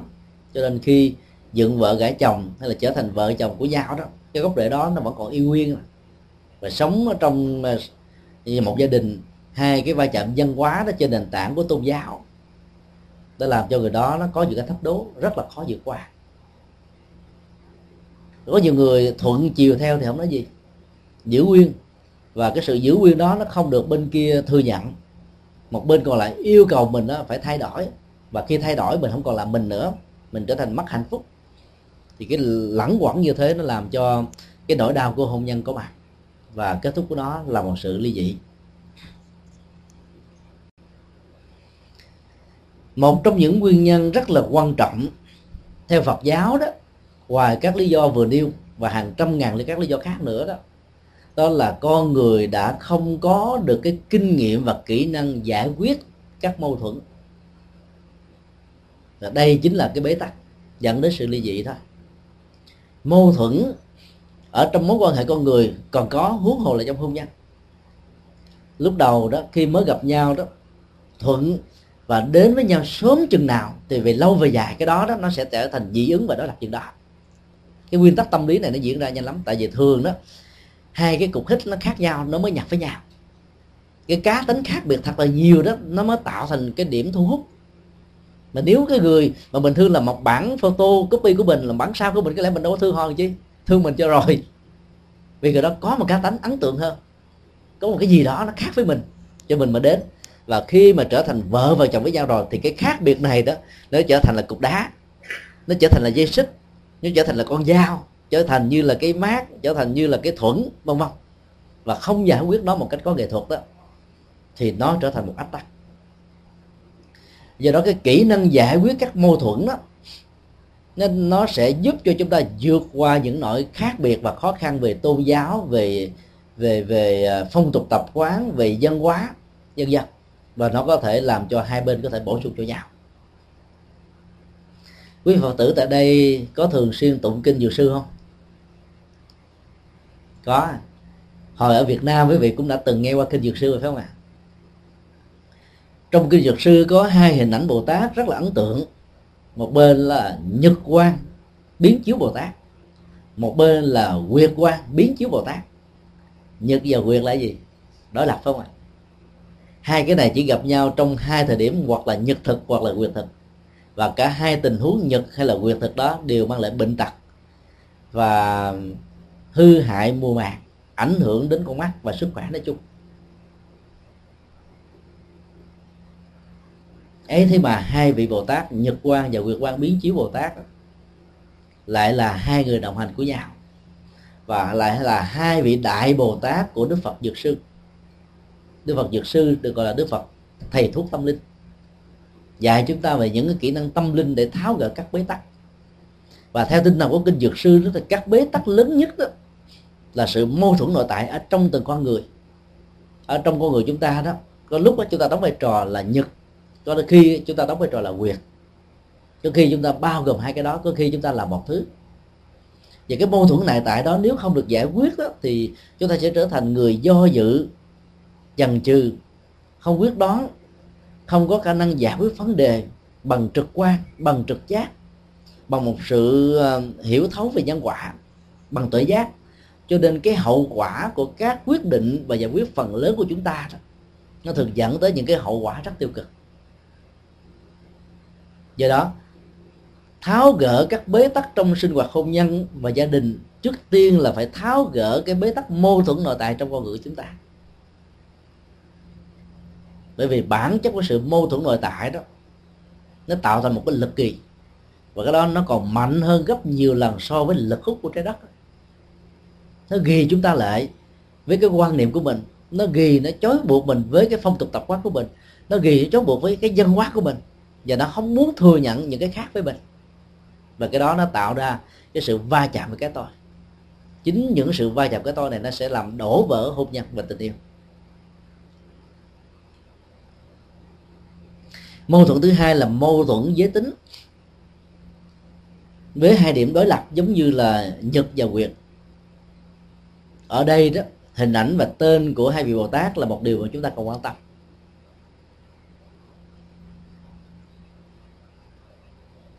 Nhật quang biến chiếu là ánh sáng của mặt trời, chiếu soi khắp tất cả. Nguyệt quang biến chiếu là ánh sáng của mặt trăng, chiếu soi cùng cấp, nhẹ nhàng, dịu dàng, tư thái. Một cái đó thì mang tính cách là cương, cường, mạnh. Một cái là mang tính cách là nhu dịu dàng. Và hai cái này nếu biết cách đó nó có thể bổ bổ sung và hỗ trợ cho nhau rất là nhiều. Nếu một con người chỉ có một bàn tay phải không thì con người đó không phải là con người trọn vẹn thôi Đức Phật nói là con người mà sáu căn không đầy đủ là con người không có phước. Bên cạnh một, một bàn tay phải như là một bàn tay thuận con người còn có thêm một bàn tay trái để bổ sung. Bên cạnh một cái chân phải còn có một cái chân trái để không đi khập khiễng và nhảy cờ nhắc nhảy cờ cò phải có hai bàn chân thì chúng ta mới đứng vững đi lâu. Còn có một bàn thì không đi tới đâu. Cho nên phối hợp các điểm dị lập dị biệt trở thành hai yếu tố bổ sung cho nhau thì tất cả các cái sự khác biệt với nhau ở trong hôn nhân đó, nó không còn là nỗi đe dọa và khủng hoảng cho con người chúng ta nữa. Và nhìn thấy như thế đó chúng ta đang có được một dược chất tâm linh để chữa trị cho những cái chứng bệnh hôn nhân bị đổ vỡ chúng ta phải tập cái nhìn của bồ tát quan thế âm, đó là cái nhìn à, của lòng từ bi. Từ nhãn thị chúng sanh. Từ nhãn là con mắt của tình thương. Nhìn chúng sanh, chứ thị là từ, là là là nhìn.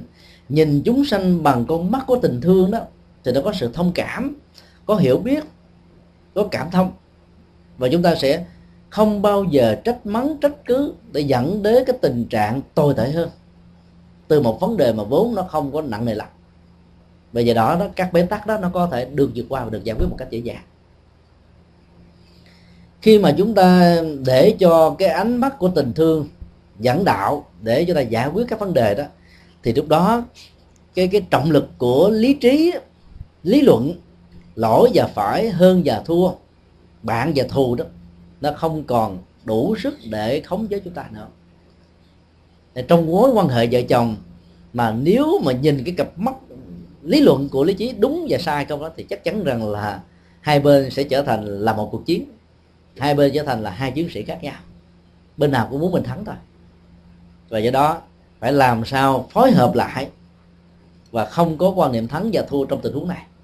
Thì lúc đó đó, cái cái sự khác biệt nó không là một ờ, một cái khó khăn để chúng ta phải giải quyết. Và muốn như vậy thì chúng ta phải có một cái nhìn rộng lượng để có thể dung thông được sự khác biệt với mình. Và xem cái đó đó nó không là một cản lực, không cờ, không là một cái trở ngại, một trở ngại đối với chúng ta.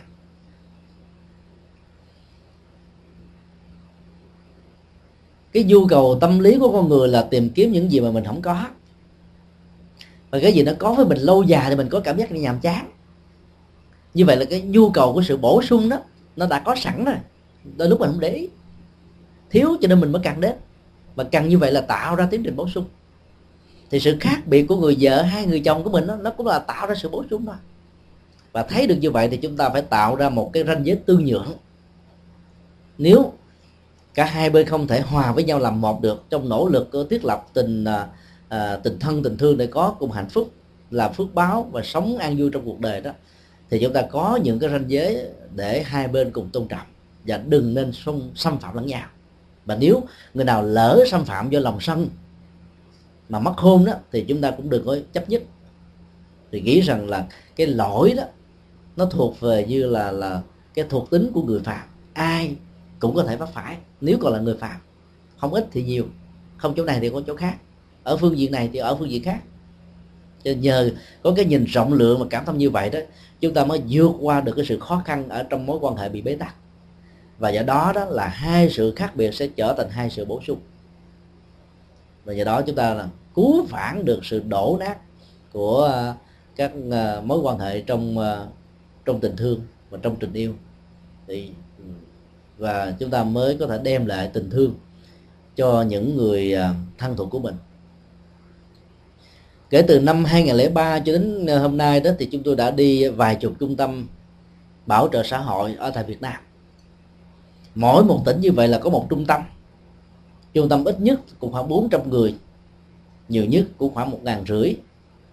Ở tại đó đó, khi hỏi các thành viên ở trong trung tâm này đó, thì họ bảo với chúng ta rằng không phải là họ không có nhà, không có cửa, mới trở thành những kẻ du gia cư, rầy đây mây đó ở công viên, vỉa hè, đường phố, rồi bị chính phủ bắt về vào những cái ngày lễ lớn, rồi đưa vào trung tâm và họ sống và chết tại đây. Không có ngày về nếu không có người thân đến rước họ về và làm một cái tờ cam kết. Ở trong tù đó, thì con còn có bản án. Kết thúc bản án đó thì có ngày về. Còn những người sống trong trung tâm bảo trợ xã hội thì không có ngày về. Họ cho chúng ta biết rằng là cái mâu thuẫn ở trong sinh hoạt gia đình đã làm cho họ trở nên như vậy. Đối diện và sống chung với nhiều cái mâu thuẫn đó quá ngột ngạt, khó thở, căng thẳng, khổ đau. Cho nên họ muốn tìm ra cái không khí trong lành bên ngoài để hít thở. Đến lúc thỉnh thoảng chúng ta bị đau, chúng ta có phản ứng rất là tự nhiên. Đi ra ngoài giường, tưới cây, đi bách bộ, hít thở không khí trong lành. Và sự căng thẳng về cảm xúc, tim mạch nó bắt đầu nó giảm xuống. Chúng ta giải quyết được cái nỗi đau đó một cách tạm thời. Mặc dù cái gốc rễ nó vẫn còn y nguyên. Những người sống tại những trung tâm này thì họ bị tái lập đi lập lại. Cái hoàn cảnh như thế cho nên họ không còn một cái niềm hy vọng nào rằng cái gia đình này sẽ được hạnh phúc, sẽ được ấm im cho nên là từ bỏ gia đình, trở thành những người vô gia cư. Và phải sống một cuộc đời rất là khổ đau. Mỗi một ngày chỉ có 5 ngàn tiền chợ cho ba cửa ăn. Sáng, trưa và chiều bao gồm luôn cả tiền thuốc thang. Cũng chừng đó số tiền mà thôi. Cho nên trong trung tâm Tân Hiệp của chúng tôi đã đi trong vòng 2 năm mỗi một ờ, hai, ba tháng đi một lần, giảng cho một bài pháp. Chúng tôi thấy rằng là chỉ có khoảng 1.300 người thôi. Mà ngoài sau, khuôn viên của trung tâm có một nghĩa trang gần 200 cái mã. Họ sống và chết tại đây. Thấy như thế, chúng tôi đã khuyến khích họ thành lập một cái ban hộ niệm.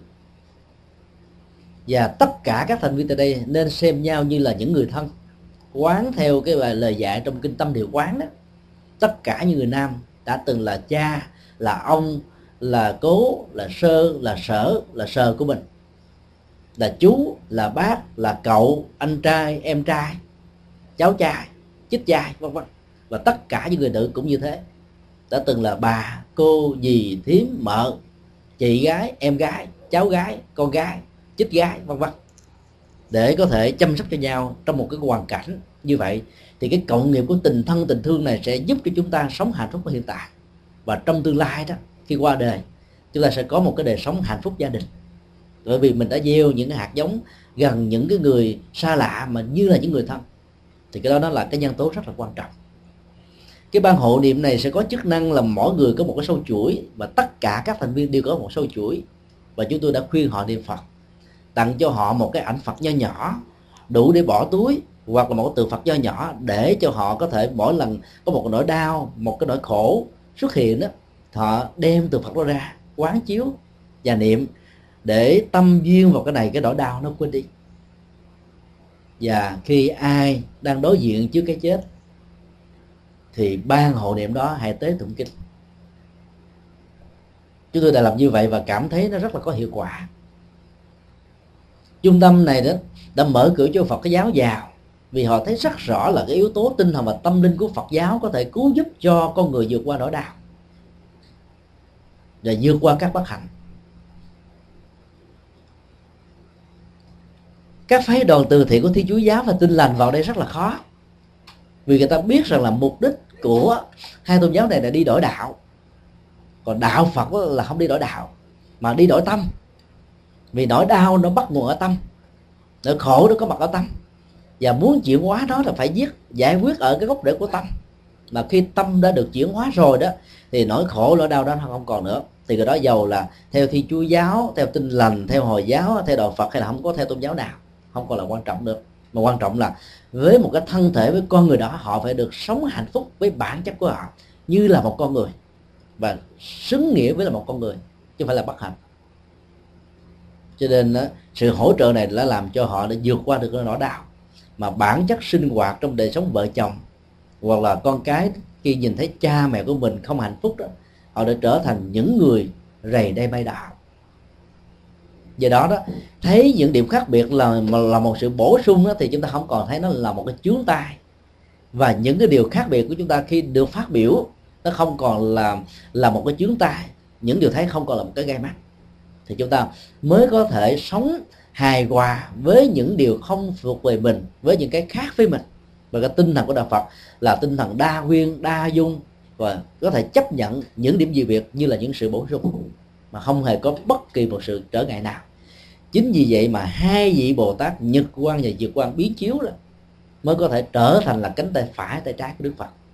Dược sư, tức là vị thầy thuốc tâm linh, nói một cái khác là khi giải quyết được những điểm dị biệt như là sự bổ sung chúng ta có được dược chất tâm linh.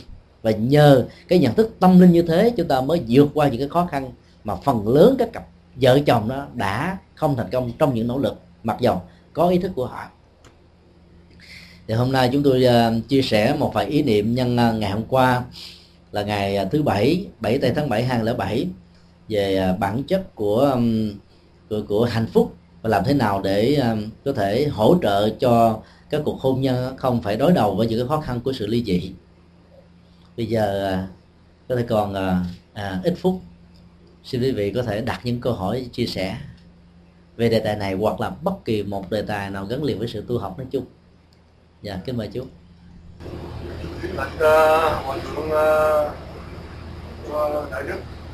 Con rất là cảm ơn là đại đức dạy giải những điều thì rất đúng về trường hợp lòng vợ chồng và các tôn giáo và các cộng đồng thì con cũng rất nhiều ờ, nhận được một số uh, lời chào đó. Nhưng mà câu chính con đây là câu hỏi đại đức về cộng nghiệp và việc nghiệp. Chẳng hạn như đất nước Việt Nam nếu mà nói về công nghiệp thì ờ, khoảng 95 trăm dân Việt Nam đều bị công nghiệp. Cho đến hiện tại khoảng không tới năm phần trăm việc nghiệp. Nghĩa là cái nhân quả như thế nào? Ngày xưa đó là tất cả 95 phần trăm cái, cái, cái dân tộc Việt Nam á chỉ công nghiệp khổ như thế này hiện tại chỉ có khoảng 5 phần trăm việc nghiệp tức là được ưu đãi. Thì bây giờ những nào Phật giáo sẽ làm cái điều gì để mà chẳng hạn như là sư bằng anh ngày xưa có thể một điều gì đó về lâu dài có thể chuyển hóa được cái điều này. Và đất nước Việt Nam để có thể trở nên một những con rồng ở trong đại khái đó là câu hỏi của Dạ, cảm ơn câu hỏi đề cập đến bản chất còn người về biệt nghiệp của dân tộc Việt Nam. Đây là một vấn đề lớn và cũng là một vấn đề vô cùng khó giải quyết. Cứ ước nguyện lúc nào cũng là chân thành được cần thiết nhưng mà giải quyết nó là cả một tiến trình. Nó gặp rất nhiều những sự khó khăn chung và riêng ngày xưa khi được hỏi một câu hỏi tương tự như vậy, đối với dân tộc Ấn Độ, một dân tộc à, chịu cái ảnh hưởng cộng nghiệp do cái cái quan niệm sai lầm của tập cấp xã hội đó, từ sự sắp đặt của thượng đế dưới hình ảnh phạm thiên với bốn giai cấp, vua chúa với chính trị, rồi sĩ công nông và những người làm nô lệ thì bốn giai cấp này đó được phân định rằng là nếu nó đóng một vai trò chức năng xã hội đó thì nó cần phải được duy trì. Và những vị chủ trương bà la môn giáo khi thiết lập ra bốn nền tảng giai cấp đó, thì họ cũng nhận định như vậy. Cho nên họ lấy cái biện hộ của việc duy trì chức năng trong xã hội và do đó không cần phải tháo gỡ xóa bỏ đi bốn giai cấp vì trên thực tế có những người rất giỏi về cầm cân nảy mực một quốc gia. Có những người rất giỏi về tôn giáo. Có những người rất giỏi về sĩ công nông, nhưng mà có người rất giỏi về làm lao động tay chân. Không phải công việc đó có thể thay thế lẫn nhau được. Cách lý giải về à, cái quan niệm chức năng đối với các tạo cấp xã hội đó xem ra nó có logic nhưng không có chân lý. Mà nó là một sự biện hộ để khống chế và bóc lột sức lao động của những giai cấp không thuộc về giai cấp lãnh đạo. Tất cả các quốc gia diễn ra trên thế giới này, nó thường, nó vẫn là phục vụ cho một thiểu số nào đó thôi. Dù là tư bản, dù là cộng sản, dù là quân chủ, hay là dầu về sau này nó có bất kỳ một chế độ nào có thể tốt hơn những chế độ mà chúng ta thấy hiện nay, thì nó cũng vẫn có một cái thiểu số nào đó, có một cái quyền lệ lớn hơn các các thành phần còn lại trong xã hội. Và tất cả cái đó nó, nó được luật pháp của cái chính thể đó đặt ra. Buộc tất cả mọi người phải chấp nhận hoặc được tất cả mọi người chấp nhận. Cái câu hỏi đặt ra cho đức phật là với tội giác với tình thương của lòng từ bi không bờ bến tại sao còn quá nhiều người ấn độ vẫn đang còn sống trong khổ đau của chủ nghĩa giai cấp? Đức phật trả lời rất đơn giản là ngài có thể độ vô lượng vô số vô vi chúng sanh, nhưng ngài không thể nào độ hết tất cả chúng sanh. Học thuyết về sự tương đối đó là một cái cái sự thật mà nó rất là rất là hiện thực. Cái lý tưởng lúc nào nó cũng mênh mông và không không bờ bến, không giới hạn. Nhưng sự thực hiện nó đó, nó đụng phải đến phong tục, tập quán dân hóa, luật pháp và nhiều thứ khác nữa. Và bàn tay của con người sẽ không có thể đụng hết tất cả những thứ này và giả sử có đến được hết tất cả cái này chưa chắc con người đã chấp nhận đó. Như là chấp nhận một chân lý có giá trị cho bản thân mình. Cho nên có thể độ bằng cách là giảng kinh thiếu pháp hỗ trợ và chỉ con đường đi. Rồi chỉ coi giá trị đi uh, của hạnh phúc chỉ những cái phương pháp để thực tập chỉ những người thực tháo gỡ những bất công. Nhưng đức phật không thể trực tiếp làm việc đó. Vì vai trò của ngài là vai trò tâm linh. Còn cái vai trò mang lại hạnh phúc cơm no áo ấm dân chủ dân quyền hay là các giá trị khác đó nó thuộc về à, lãnh vực của những người cầm cái lễ mật cho nên đức phật chỉ có thể giảng kinh thuyết pháp và giúp cho người ta hiểu rõ để từ bỏ nỗi khổ niềm đau thôi. Còn làm hay không nó thuộc về xã hội thuộc về cộng đồng nó thuộc về từng con người và nó thuộc hội cái tập thể của những con người nói cái đó là. Trong tình huống của một cái xã hội Việt Nam chúng ta cũng thấy nó có những cái khó khăn như thế kinh điển bây giờ xuất bản rất là nhiều. Cả mấy chục ngàn quyển sách Phật pháp đã được xuất bản gần đây. Trước đây thì việc xuất bản đó là khó khăn vô cùng. Bây giờ cái sự xuất bản đã bắt đầu được dễ dãi. Các trang web internet của Phật giáo đó bằng tiếng Việt tiếng Anh và nhiều ngôn ngữ khác đã có mặt. Năm 2000 khi còn tại Ấn Độ chúng tôi làm trang tủ uh, uh, đạo Phật ngày nay com. Chúng tôi gặp rất nhiều khó khăn vì làm phải một mình mà ở tại Ấn Độ, các phương tiện thiếu thuốc và mỗi một tháng phải giới thiệu khoảng chừng à, năm chục bảy, năm năm năm bảy chục bài nghiên cứu dài cuốn sách Phật học. Từ khi trở về Việt Nam đó, thì công việc này bị gián đoạn khoảng vài năm, rồi gần đây chúng tôi lại tiếp tục công việc đó. Nếu như chúng ta có thời giờ đi vào các trang web thì chúng ta thấy là nó có rất nhiều cái cách thức để mình có thể thực tập được Phật pháp và những cái phương pháp đó đó nó không có dấu giếm gì. Nó phổ biến một cách miễn phí. Ai cũng có thể vào truy cập để đọc để biết. Các băng giảng VCD, DVD, MP3 giờ ở Việt Nam lan tràn. Mặc dù là không có xin giấy phép. Xin phép là một trong những quy luật rất là khó khăn và trở ngại ở đất nước Việt Nam. Một tác phẩm đôi lúc phải mất 3 tháng cho đến 6 7 tháng mới được duyệt.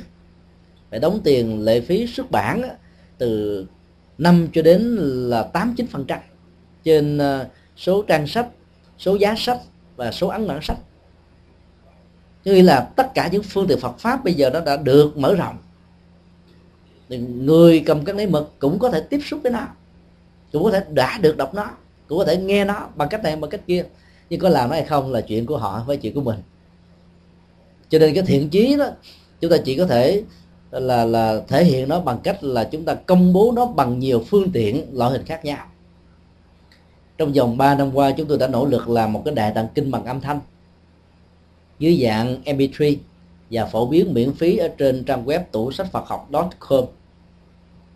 Tất cả các bản kinh được dịch từ kinh tạng Bali đã được thực hiện xong trong hai năm trước. Hồi năm ngoái đó thì phần lớn các bản kinh đại thừa như pháp hoa, niết bàn, bát nhã, duy ma cập, địa tạng, du lan và nhiều bản khác đã được dịch, đã được xuất bản, bao gồm luôn cả hoa nghiêm đã được thực hiện, đã được phổ biến và thậm chí bộ phim ấn tống. Năm nay đó thì tất cả các bản kinh a hàm những bản kinh tương đương với lời kinh nikaya cũng đã được phổ biến. Thì những lời kinh của phật không chỉ có mặt dưới hình thức là một tác phẩm xuất bản bằng sách có thể tốn kém rất nhiều tiền để mua. Mà bây giờ đã, đã được xuất bản dưới dạng thức các dạng âm thanh miễn phí hoàn toàn. Thì điều đó người ta có thể tiếp xúc được hết. Nhưng thực hiện việc đó hay không nó thuộc về từng người. Có người thấy đạo Phật như là một trong những cái giá trị tâm linh như là một báo Phật cho nên họ à, nhiệt tình họ thực tập họ chuyển hóa và họ ứng dụng nó trong xã hội. Và nếu cái vai trò vị trí xã hội của họ, họ có đó thì việc ứng dụng đó nó không chỉ là cá nhân nữa, mà nó là còn trở thành là pháp lệnh, hay là trở thành như một cái điều luật. Giống như ngày xưa vua Ashoka đã từng làm cho đất nước của Ấn Độ sau khi ông thấy con đường tâm linh của đạo Phật đã cứu cuộc đời của ông, mà nhờ cuộc đời của ông được cứu, cho nên không còn những cái chiến tranh đổ máu tan thương, tàn tàn sát đã diễn ra như trước đây ông đã từng làm.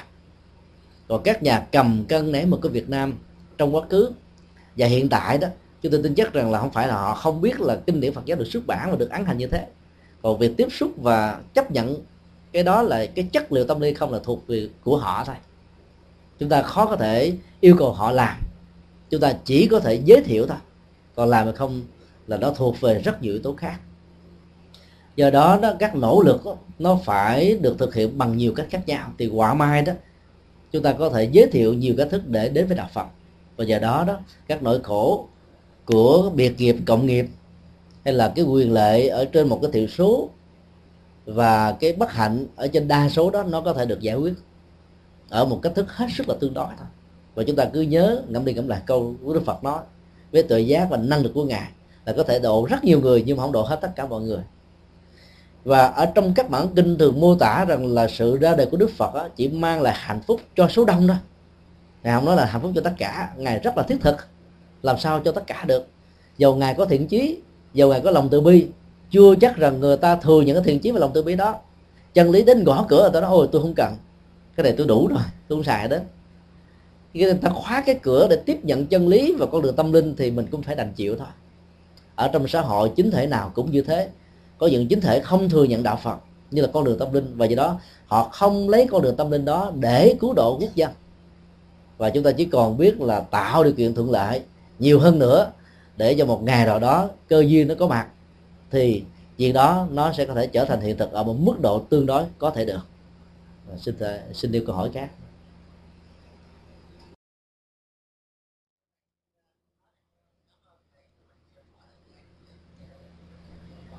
Xin em đứng dậy nói lớn cho bà con nghe. Con rất là cảm ơn thầy đã bỏ thời gian đi báo đây là để dạy con em con đường Facebook nhưng mà trong về cái việc vật chất hiện nay thế giới, thì chúng ta thì cái vật chất thì nó phát triển thành gian để đó cái nước phát triển trong cái kỷ 20 vừa qua thì có hai cái, hai nhà lãnh đạo rất là nổi tiếng, đó là trong Roth Roth thì nói về nhu cầu tìm đến cùng người đã giúp cho con đường đến con đường hạnh phúc ông ta đưa người ta đến cái con đường đó là thỏa mãn nhu cầu. Theo thầy thì cái sự phương diện Phật giáo thì thầy có quan niệm gì về cái thường thái của đó cảm ơn à, đã đưa một cái câu hỏi về à, tâm lý học kinh tế về à, sự thỏa mãn nhu cầu như là bản chất của hạnh phúc về phương diện vật chất. Trong kinh tế đó nếu chúng ta không quan tâm đến cái phương diện cầu thì cái sự cung đó nó không còn là một cán cân cân bằng nữa. Vì vậy đó nó có thể bị lợi trừ bị tẩy chay. Cho nên thỏa mãn nhu cầu đó nó được đồng nghĩa với sự thỏa mãn cái tôi của khách hàng. Và khi thỏa mãn cái tôi với khách hàng đó, thì nhà sản xuất sẽ bóc túi khách hàng một cách rất là dễ dàng. Khách hàng sẽ tình nguyện đem tiền đến để tiêu thụ. Vì cái tôi đó được bưng bít với nhiều cách khác nhau. Tâm lý học Phật giáo cho chúng ta thấy rằng là cái nhu cầu và hưởng thụ của con người đó, nó nhiều nhất là con mắt. Bình thường chúng ta tưởng là cái bụng không à? Cái sức ăn của, của cái bao tử có thể là bốn chén. Hoặc là lớn như là cái tô ở trên xe lửa đây cái tượng trần dân đi nữa thì cũng chừng đó thôi chứ không bao nhiêu. Cho nên con mắt ăn gấp 10 lần gấp 100 lần gấp một ngàn lần quý vị tin không? Đối tượng ăn của con mắt đó nó bao gồm các phương tiện trang sức mỹ phẩm. Tiền của nó nó ngốn gấp trăm lần những cái thứ ăn của bao tử. Ngoài ra nó còn là cái đối tượng của phong cảnh nghệ thuật, kiến trúc, các cảnh đẹp và cái nhu cầu đi du lịch để thỏa mãn cái niềm vui của con mắt, nó làm cho chúng ta tốn rất nhiều ngàn đô la cho một chuyến đi có vài ngày mà thôi. Và thậm chí đến mỗi nơi chúng ta cứ ngắm nhìn chúng vài phút là đi về. Rồi thời trang, mẫu mã, ngoại hình, vóc dáng, nó cũng ngốn cho chúng ta biết bao nhiêu thứ. Cho nên các nhà sản xuất đã nghiên cứu về sự thỏa mãn nhu cầu của khách hàng bằng cách là tạo ra cái gì cho khách hàng không có cảm giác nhàm chán thì mới có thể móc túi khách hàng được. Cho nên các cách thức đó nó tạo ra tiến trình chấp dính về cái cái cơ hội tiêu thụ rất là nhiều. Và do đó họ mới có thể làm giàu làm giàu một cách liêm chính mà luật pháp bảo vệ cho họ.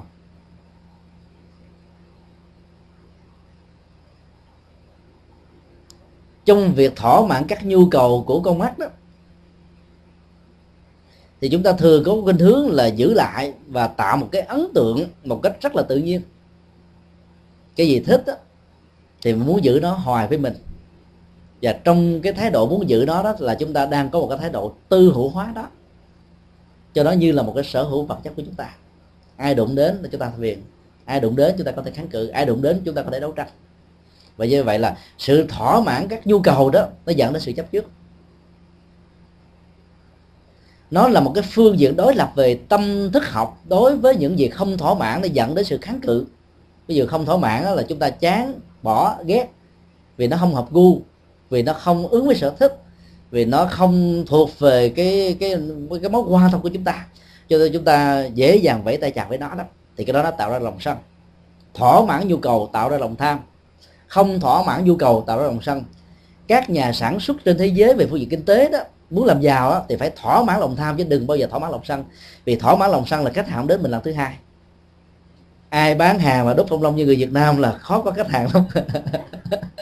Đây đó lựa quần áo lựa đồ đạc lựa phẩm vật xong trả giá mắc mỏ quá không thèm mua đốt phong long. Làm sao tôi dám đến? Là bởi vì đã tạo lòng sân ở khách hàng khách hàng thỏa mãn được. Còn thế giới Mỹ bán rất hấp dẫn bán khuyến mãi on sale promotion sale đủ thứ hết trơn. Và nó tạo ra những cái nhiều khi cái giá trị món hàng là ba ngàn nhưng có một ngày nào đó đẹp trời vào những ngày nghỉ lễ chẳng hạn. Chẳng hạn như cái ngày July 4 nhiều mặt hàng xuống giá bởi vì họ đã nghiên cứu kỹ lưỡng lắm. Để các mặt hàng đó được bán hết đó, thì cái số tổng thu nhập nó cao quá thì họ phải đóng một cái thuế rất là lớn. Cho nên phải có một số mặt hàng hạ thật xuống là thấp để thỏa mãn nhu cầu của khách hàng mặt còn lại đó họ sẽ bớt đi cái phần thuế. Họ lệ luôn cả hai mặt. Mặt đối với nhà nước và mặt đối với khách hàng tiêu thụ. Và do đó các khách hàng này sẽ đến với họ nhiều. Cái cơ chế kinh tế thị trường đã tạo ra các thương hiệu. Và mỗi một thương hiệu như vậy là nó gồm có nhiều cổ phần. Người ta đã đầu tư vào những cái siêu thị là muốn mua cái gì cũng có. Ở những cái ờ, bang thuộc đông bắc hoa kỳ thì chúng ta thấy những cái siêu thị ờ, uh, BJ ha vào cái gì cũng có. Còn ở Cali và nhiều bang khác thì có Costco, có Fry vân vân. Chúng tôi đã được vào đây tham quan và thấy rằng là vào trong đó rồi thì cái nhu cầu thỏa mãn nó không chỉ tăng ở con mắt mà nó tăng luôn cả lỗ tai. Nó được ừ, à, lặp đi lặp lại bằng các phương tiện quảng cáo, hỗ trợ rất là nhiều. Và người ta khi mà sử dụng nó rồi thì cảm thấy hài lòng thỏa mãn. Ta đề là ờ, một trăm phần trăm nếu không hài lòng xin trả lại trong vòng một tháng, trong vòng hai tháng vậy đó. Vì rồi có một vụ kiện tụng khá buồn cười. Cái lẽ quý vị theo dõi trong vòng à, hai tháng vừa qua có thể biết. Ở tại Hoa Kỳ này, có một cái ông à, đi à, ủi đồ. Cái bộ đồ ông mua chỉ có 10 đô la thôi. Và cái tiệm ủi đồ đó để một cái bảng không hài lòng, không lấy tiền. Muốn đền bù cái gì cũng được. Vì ta muốn guarantee mình tôi muốn thỏa mãn cái nhu cầu khách hàng của mình mà. Tôi để cái câu rất là hấp dẫn. Thì ông này ông đến đến cái ngày hẹn ba ngày sau, ông tới thì ờ, là cái món hàng nó chưa làm xong. Ủa, chưa kịp. Tôi mới khắc hứa và cứ như vậy nó kéo dài. Ông mới kiện ra tòa. Ông mới tính tím tông đo bao nhiêu ngày trôi qua như vậy á, rồi ông yêu cầu là phải bồi thường cho ông là đến ờ, 15 16 triệu đô la vậy đó.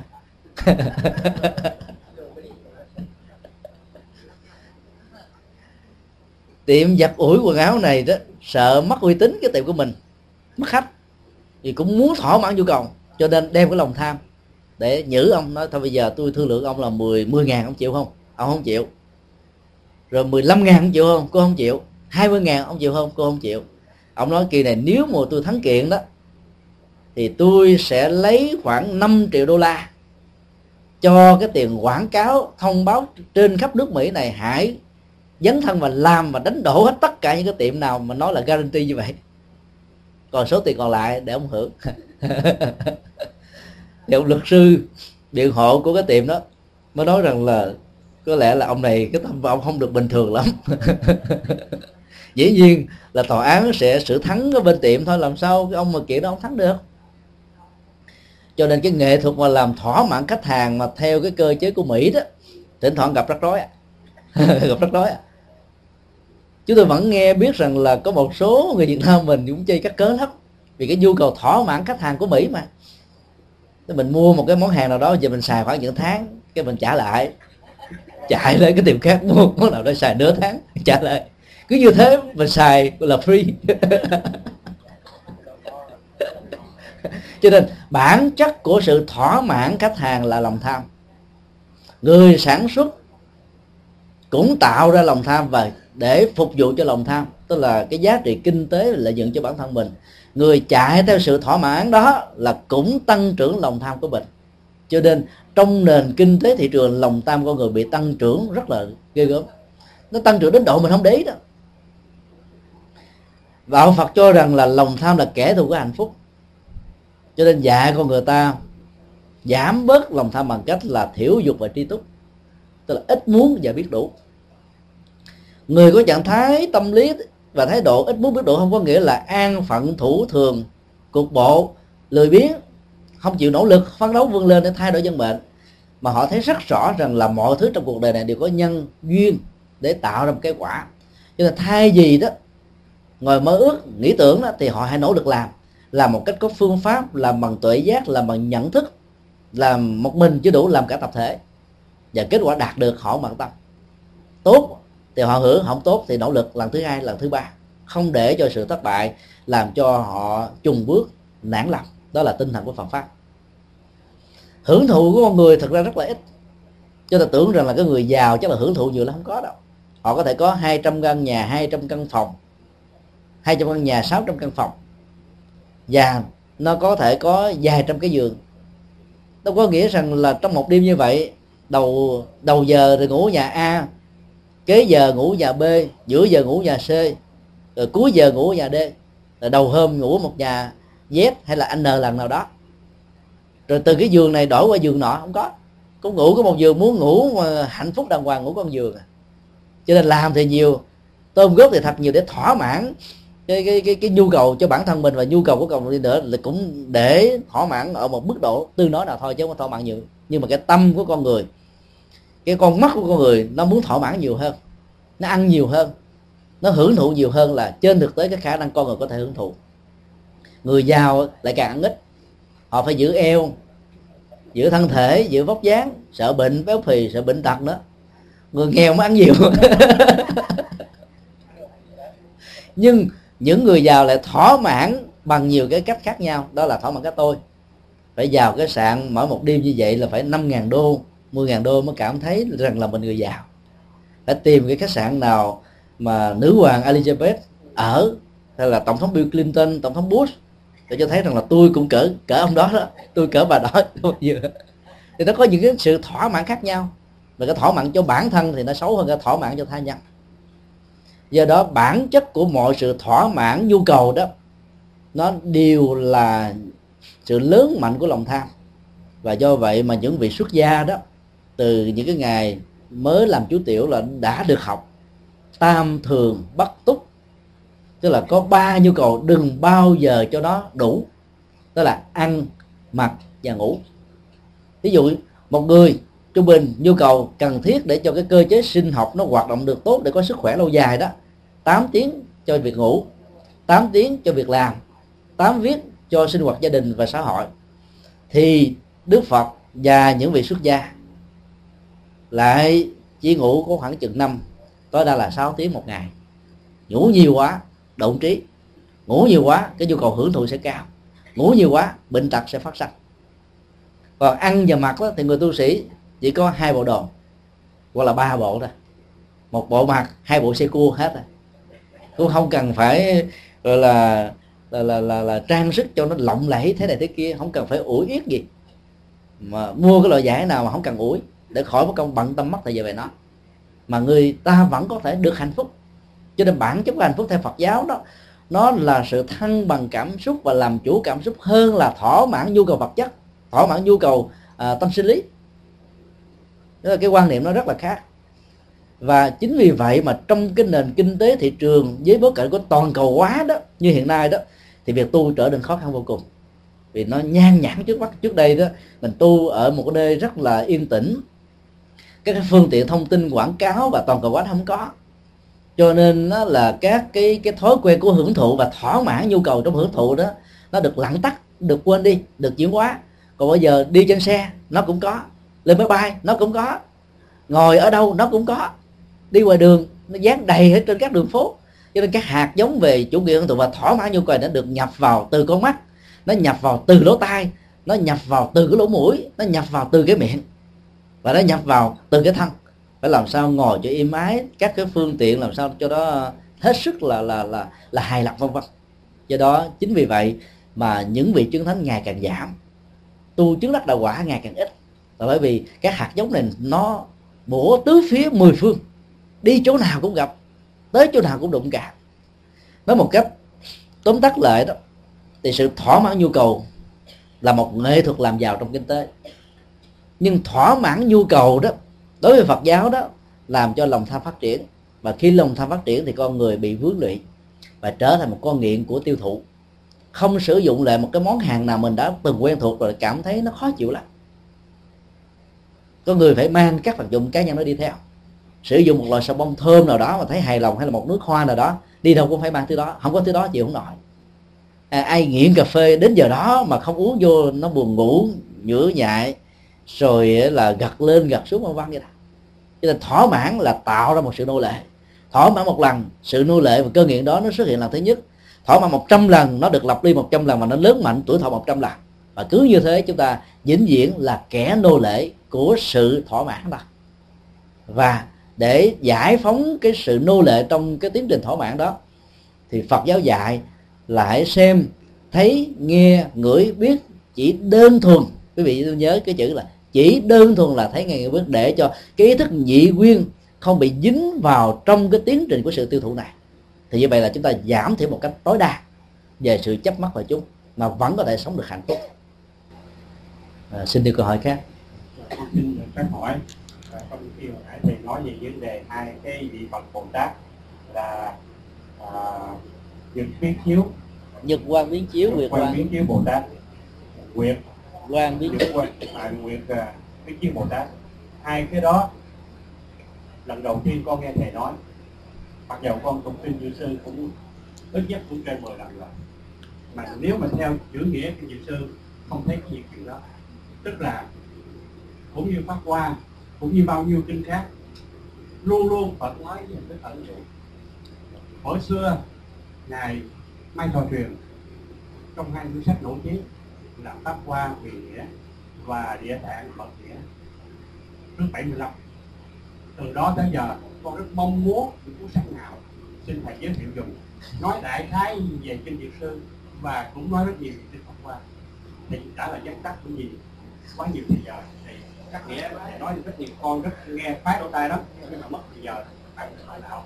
Để thầy trả lời cảm ơn uh, lời gợi ý uh, của bác hội trưởng về à, cái cách tiếp cận kinh điển qua ý nghĩa biểu tượng và triết lý. Chúng tôi đã lưu tâm um, cái cái cái tinh thần tiếp cận Phật pháp vừa nêu đó ở trong rất nhiều bài giảng khác nhau. Mỗi một bài kinh đó, nó có thể có ít nhất là hai cách tiếp cận. Cách tiếp cận một là nghĩa đen chữ trắng. Kinh mô tả sao? Chúng ta hiểu và hành như vậy tiếp xúc với bản kinh từ góc độ này đó, chúng ta chỉ đạt được giá trị tối đa theo chúng tôi với cái nhìn chủ quan của mình đó, là đạt được cái lớp kẹo sô cô la, chocolate của kinh đó. Lớp thứ hai đó là cái lớp biểu tượng về triết lý. Và lớp này nó đòi hỏi đến cái cơ chế giải mã, cái kỹ năng giải mã và nội dung giải mã của chúng ta. Và muốn làm như thế, chúng ta phải biết về cái phong tục tập quán văn hóa của người ấn độ. Vì người ấn độ không thích nói hoạch toẹt có một số dân tộc, chẳng hạn như người hoa trong thời cận đại này, họ dùng ngôn ngữ bạch thoại. Bạch thoại là nói trắng, nói để ai cũng có thể hiểu được. Và do đó nó không cần dùng điển tích văn chương cầu kỳ khó hiểu để có thể tạo thành một cái ngôn ngữ, quốc ngữ cho toàn dân tộc với nhiều cái ngôn ngữ khác nhau có thể sử dụng và truyền thông với nhau một cách có hiệu quả. Người ấn độ, nếu không dùng ngôn ngữ biểu tượng thì người ta không cảm thấy rằng nó có chiều sâu cho nên, kinh điển phật giáo và đặc biệt là kinh điển đại thừa xuất phát từ cái nền nhân hóa này, cho nên nó mang những dữ liệu này. Cho do đó, buộc chúng ta phải tiếp xúc với kinh bằng cái lớp ý nghĩa thứ hai là biểu tượng về triết lý. Chúng tôi xin nêu một cái ví dụ khi bác hội trưởng có đưa ra về kinh diệu pháp liên hoa. Thì cái bài, cái phẩm kinh mà được phần lớn chúng ta quen thuộc nhất là phẩm phổ môn hoa thế âm trong đó nó có rất nhiều biểu tượng về triết lý cần phải giải mã. Ví dụ, một trong những biểu tượng đó, niệm bỉ quan âm lực. Niệm sức lực quan âm thì vào trong lửa lửa không đốt cháy, vào trong nước nước không nhấn chìm. Rồi thậm chí là đứng ở trên vực mà nhảy xuống không chết, đại khái vậy đó. Chúng ta có thể hiểu từ hai nghĩa, từ à, tôn giáo và tín ngưỡng đó. Thì lớp ý nghĩa đầu tiên đó, rất nhiều người làm chẳng hạn như trong cái quá trình vượt biên sau năm 75 nhiều bà con phật tử đã niệm bồ tát quan thế âm và được cứu giúp. Cho nên đã sống sót được ở trên biển khơi bao la. Và là chỉ có một cái tấm dáng để ôm thôi. Và cả bao nhiêu ngày không ăn, không uống, vậy mà cá cũng không biết mình trở thành con mồi. Rồi có mặt lại ở trên một à, hải đảo, người đó đã kể lại, báo chí đã đưa tin chúng ta không phủ định những cái tính cách là linh thiêng quyền nhiệm như vừa nêu. Nhưng bản chất của những sự màu nhiệm đó đó, nó đều là cái phước báo của từng con người, gieo trồng. Nếu không có tiến trình gieo trồng phước báo thì lời cầu nguyện nó không có tác dụng gì cả. Sáng hôm nay chia sẻ tại à, chùa linh quang chúng tôi đã phân tích về điều này rất là nhiều. Nếu chúng ta tin tưởng từ lớp ý nghĩa đen vào trong lửa đốt lửa cháy thiệt à. Cái mùa hè này ở Hoa Kỳ bị cháy rừng rất là nhiều. Cách đây khoảng à, 3 tuần lễ hai khu rừng ở à, Lake Tahoe đã bị cháy. Và nhiều nỗ lực thấy các loại bột uh, chữa cháy rồi lửa nước vẫn không làm ngưng được cái cơn cháy rừng và do đó nó cái ảnh hưởng đến môi trường thiên nhiên và sinh thái rất là nhiều. Do đó, chúng ta không có dạy gì mà lấy thân mình đưa vào lửa để thử rằng là có cái sự linh nghiệm của bồ tát quan thế âm hay không. Đại discovery trên khắp thế giới mà chúng ta có thể xem, thì thấy có nhiều người có được cái năng lực đặc biệt là đi ở trên than lửa hồng đó một ngàn độ mà không bị bỏng, không bị cháy. Đó là cái năng lực đặc biệt mà chỉ có một số ít người có thôi mặc dù ngày nay người ta đã có những cái trường huấn luyện về cái năng lực đặc biệt này và có người thành công, có người không thành công. Trong cái cấu trúc sinh học của mỗi người nó có những cái đặc biệt. Lạm dụng một cái đặc biệt đó, nó sẽ dẫn đến tình trạng là sanh nghề tử nghiệp. Ở Việt Nam đó, có một cái ờ, anh thanh niên 30 tuổi hoài, được gọi là thần điện ờ, anh ta phát hiện ra cái năng lực điện của mình đó và một cái buổi tình cờ đi dự cái lễ cưới của một người thân. Người ta đang sửa điện cho nên điện nó bị chạm mạch và nó toàn thân của anh bị giật lên hết lửa sáng ra vậy hết mà buông ra anh vẫn sống nhân răng. Từ đó anh mới dùng cái bàn tay này đi làm cái nghề điện được rất nhiều công ty ta mời. Anh thử điện sửa điện thoải mái lắm. Hôm nọ cũng y vào cái năng lực này. Là điện bị hư. Thì thường á, là cái cái cách mà chạy của điện nó đi theo điện trở chỗ nào thuận là sẽ đi, mà chỗ nào nghịch là nó dừng lại. Nên anh ta dùng hai cái ngón tay để thử vô, điện giật đến chết mất tiêu. Báo chí đưa tin vợ con khóc lóc. Cái năng lực đặc biệt đó là có thể chống lại điện, chống lại lửa đó, nó có thể xuất hiện với con người trong một khoảng thời gian, có thể là vài tháng, vài ngày, vài năm, tùy theo cái cấu trúc sinh học của từng người. Và nó có thể biến mất, với nhiều lý do khác nhau. Do đó chúng ta phải hiểu đây là lửa là lửa lửa của lửa sân vì lửa sân nó có cái năng lực thiêu đốt, hủy diệt đối tượng, phá hoại, mà hình hình ảnh cũng như là hình thức nặng nhất của đó là khủng bố và hủy diệt. Lửa lòng sân đó đó chỉ có thể được dập tắt bằng nước từ bi thôi. Bồ tát ma thế âm tự cho gì? Lòng từ bi. Đại từ bi là biển trời của từ bi mà nếu như mình vận dụng cái sức quan thế âm, tức là sức từ bi, chứ không phải là quan âm bằng hình thù, vóc dáng như là vị bồ tát bình thường, mà cái năng lực từ bi đó nó vốn sẵn có trong mỗi con người chúng ta, để đối diện với những cái loại lửa, những cái sân, những cái hận, những thù hằn, những quỷ diệt, những chiến tranh chúng ta mới giải quyết vấn đề một cách dứt điểm.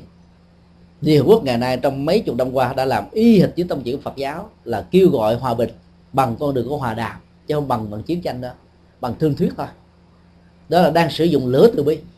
Như vậy, nếu chúng ta hiểu cái câu vào lửa lửa không đốt cháy vì có được năng lực quan âm, theo nghĩa, năng lực đó là lòng từ bi, thì dầu cho chúng ta có mặt ở trong một cái hoàn cảnh mà người ta đang rất là thù ghét mình, tâm từ bi của mình như là một cái um, cái chiếc áo giáp để giúp cho mình không bị lửa để đốt cháy. Và từ từ, mình làm cho lửa đó bị dập tắt. Và cái cách dập tắt đó là một cách dập tắt một khá là lâu dài thì tiếp cận và hiểu như ý ý nghĩa vừa nêu đó, tạm gọi là hiểu theo biểu tượng và buộc chúng ta phải giải mã các triết lý của nó. Bác hội trưởng nêu ra, cư sĩ chánh lý ma thời truyền có hai tác phẩm, pháp hoa quyền nghĩa và địa tạng mặt nghĩa. Thì hai tác phẩm này là giải thích các cái lớp ý nghĩa về biểu tượng về triết lý của kinh, làm cho người ta không còn có cảm giác rằng là kinh điển đại thừa là nói những chuyện quan đường, đọc và không hiểu. Vì người ấn độ không thích nói hoạch tạc phải nói bằng điển tích phải nói bằng biểu tượng như thế thì họ mới cảm thấy áp phê. Và cái khi cái đô được áp phê rồi đó họ mới cảm thấy là hài lòng và đi theo nhà phật. Ở việt nam đó thì có hòa thượng thích từ thông à, đã giảng dạy các bản kinh đại thừa như là kinh đại bát niết bàn kinh à, pháp hoa. Rồi gần đây đó thì à, có chứng à, đạo ca của ngài quyền giác. Và cái cách thức phân tích là dựa trên cái cách thức giải giải quyết các cái gút của biểu tượng về triết lý. Cho nên bác có thể tìm đọc những tác phẩm này. Và các tác phẩm này đã cũng đã được phổ biến ở dưới dạng MP3 ấn ấn tống ở nhiều nơi ở trên thế giới này lắm và trên trang web cũng có. Bạn chỉ cần vào trong google.com cái phần search đánh vào cái chữ hòa thượng tích từ thông enter một cái là trang web của hòa thượng xuất hiện và nhiều cái bài giảng của hòa thượng có mặt. Thì bác có thể uh, tìm hiểu thêm về về góc độ này còn hiện nay đó, về các loại sách mà giải mã về biểu tượng về triết lý thì không thấy nhiều lắm. Rất là ít, vì cái cách giải mã các biểu tượng đó, mỗi người mỗi kiểu. Miễn làm sao giải mã nào nó có ý nghĩa và ứng dụng nó nó có lệ lạc và đều được xem là chánh pháp, đều được xem là có giá trị. Và đây là cái điểm hay của kinh điển đại thừa. Giống như một bộ phim bộ phim có chiều sâu đó, không cần phải tạo ra cái kết thúc ở cuối phim. Giống như cái nghệ thuật làm phim của người châu á mà nó để cho người xem phải tự giải mã đó bằng cách là để lại chấm chấm chấm. Mọi người có các suy nghĩ khác nhau. Thì cái bộ phim của các kinh điển đại thừa nó cũng như vậy. Nó đòi hỏi chúng ta phải tư duy bằng trí tuệ để tìm kiếm ra những giải pháp. Do đó, bên cạnh việc tiếp xúc kinh điển bằng lớp ý nghĩa thứ nhất, nghĩa là chỉ trắng? Chúng ta được cái lớp sikola thì chúng ta hãy nên thực tập việc tiếp cận kinh điển bằng lớp với nghĩa thứ hai là biểu tượng và triết lý, thì chúng ta có thể được kim cương, ngọc ngà và châu báu. Tiếp cận từ tín ngưỡng, chúng ta vẫn có giá trị, nhưng tiếp cận bên cạnh tín ngưỡng còn có thêm cái lớp thứ hai này nữa, chúng ta sẽ được trọn vẹn trong và ngoài. Và lúc đó đó, sự thực tập hành trì của chúng ta sẽ thăng tiến rất là nhanh.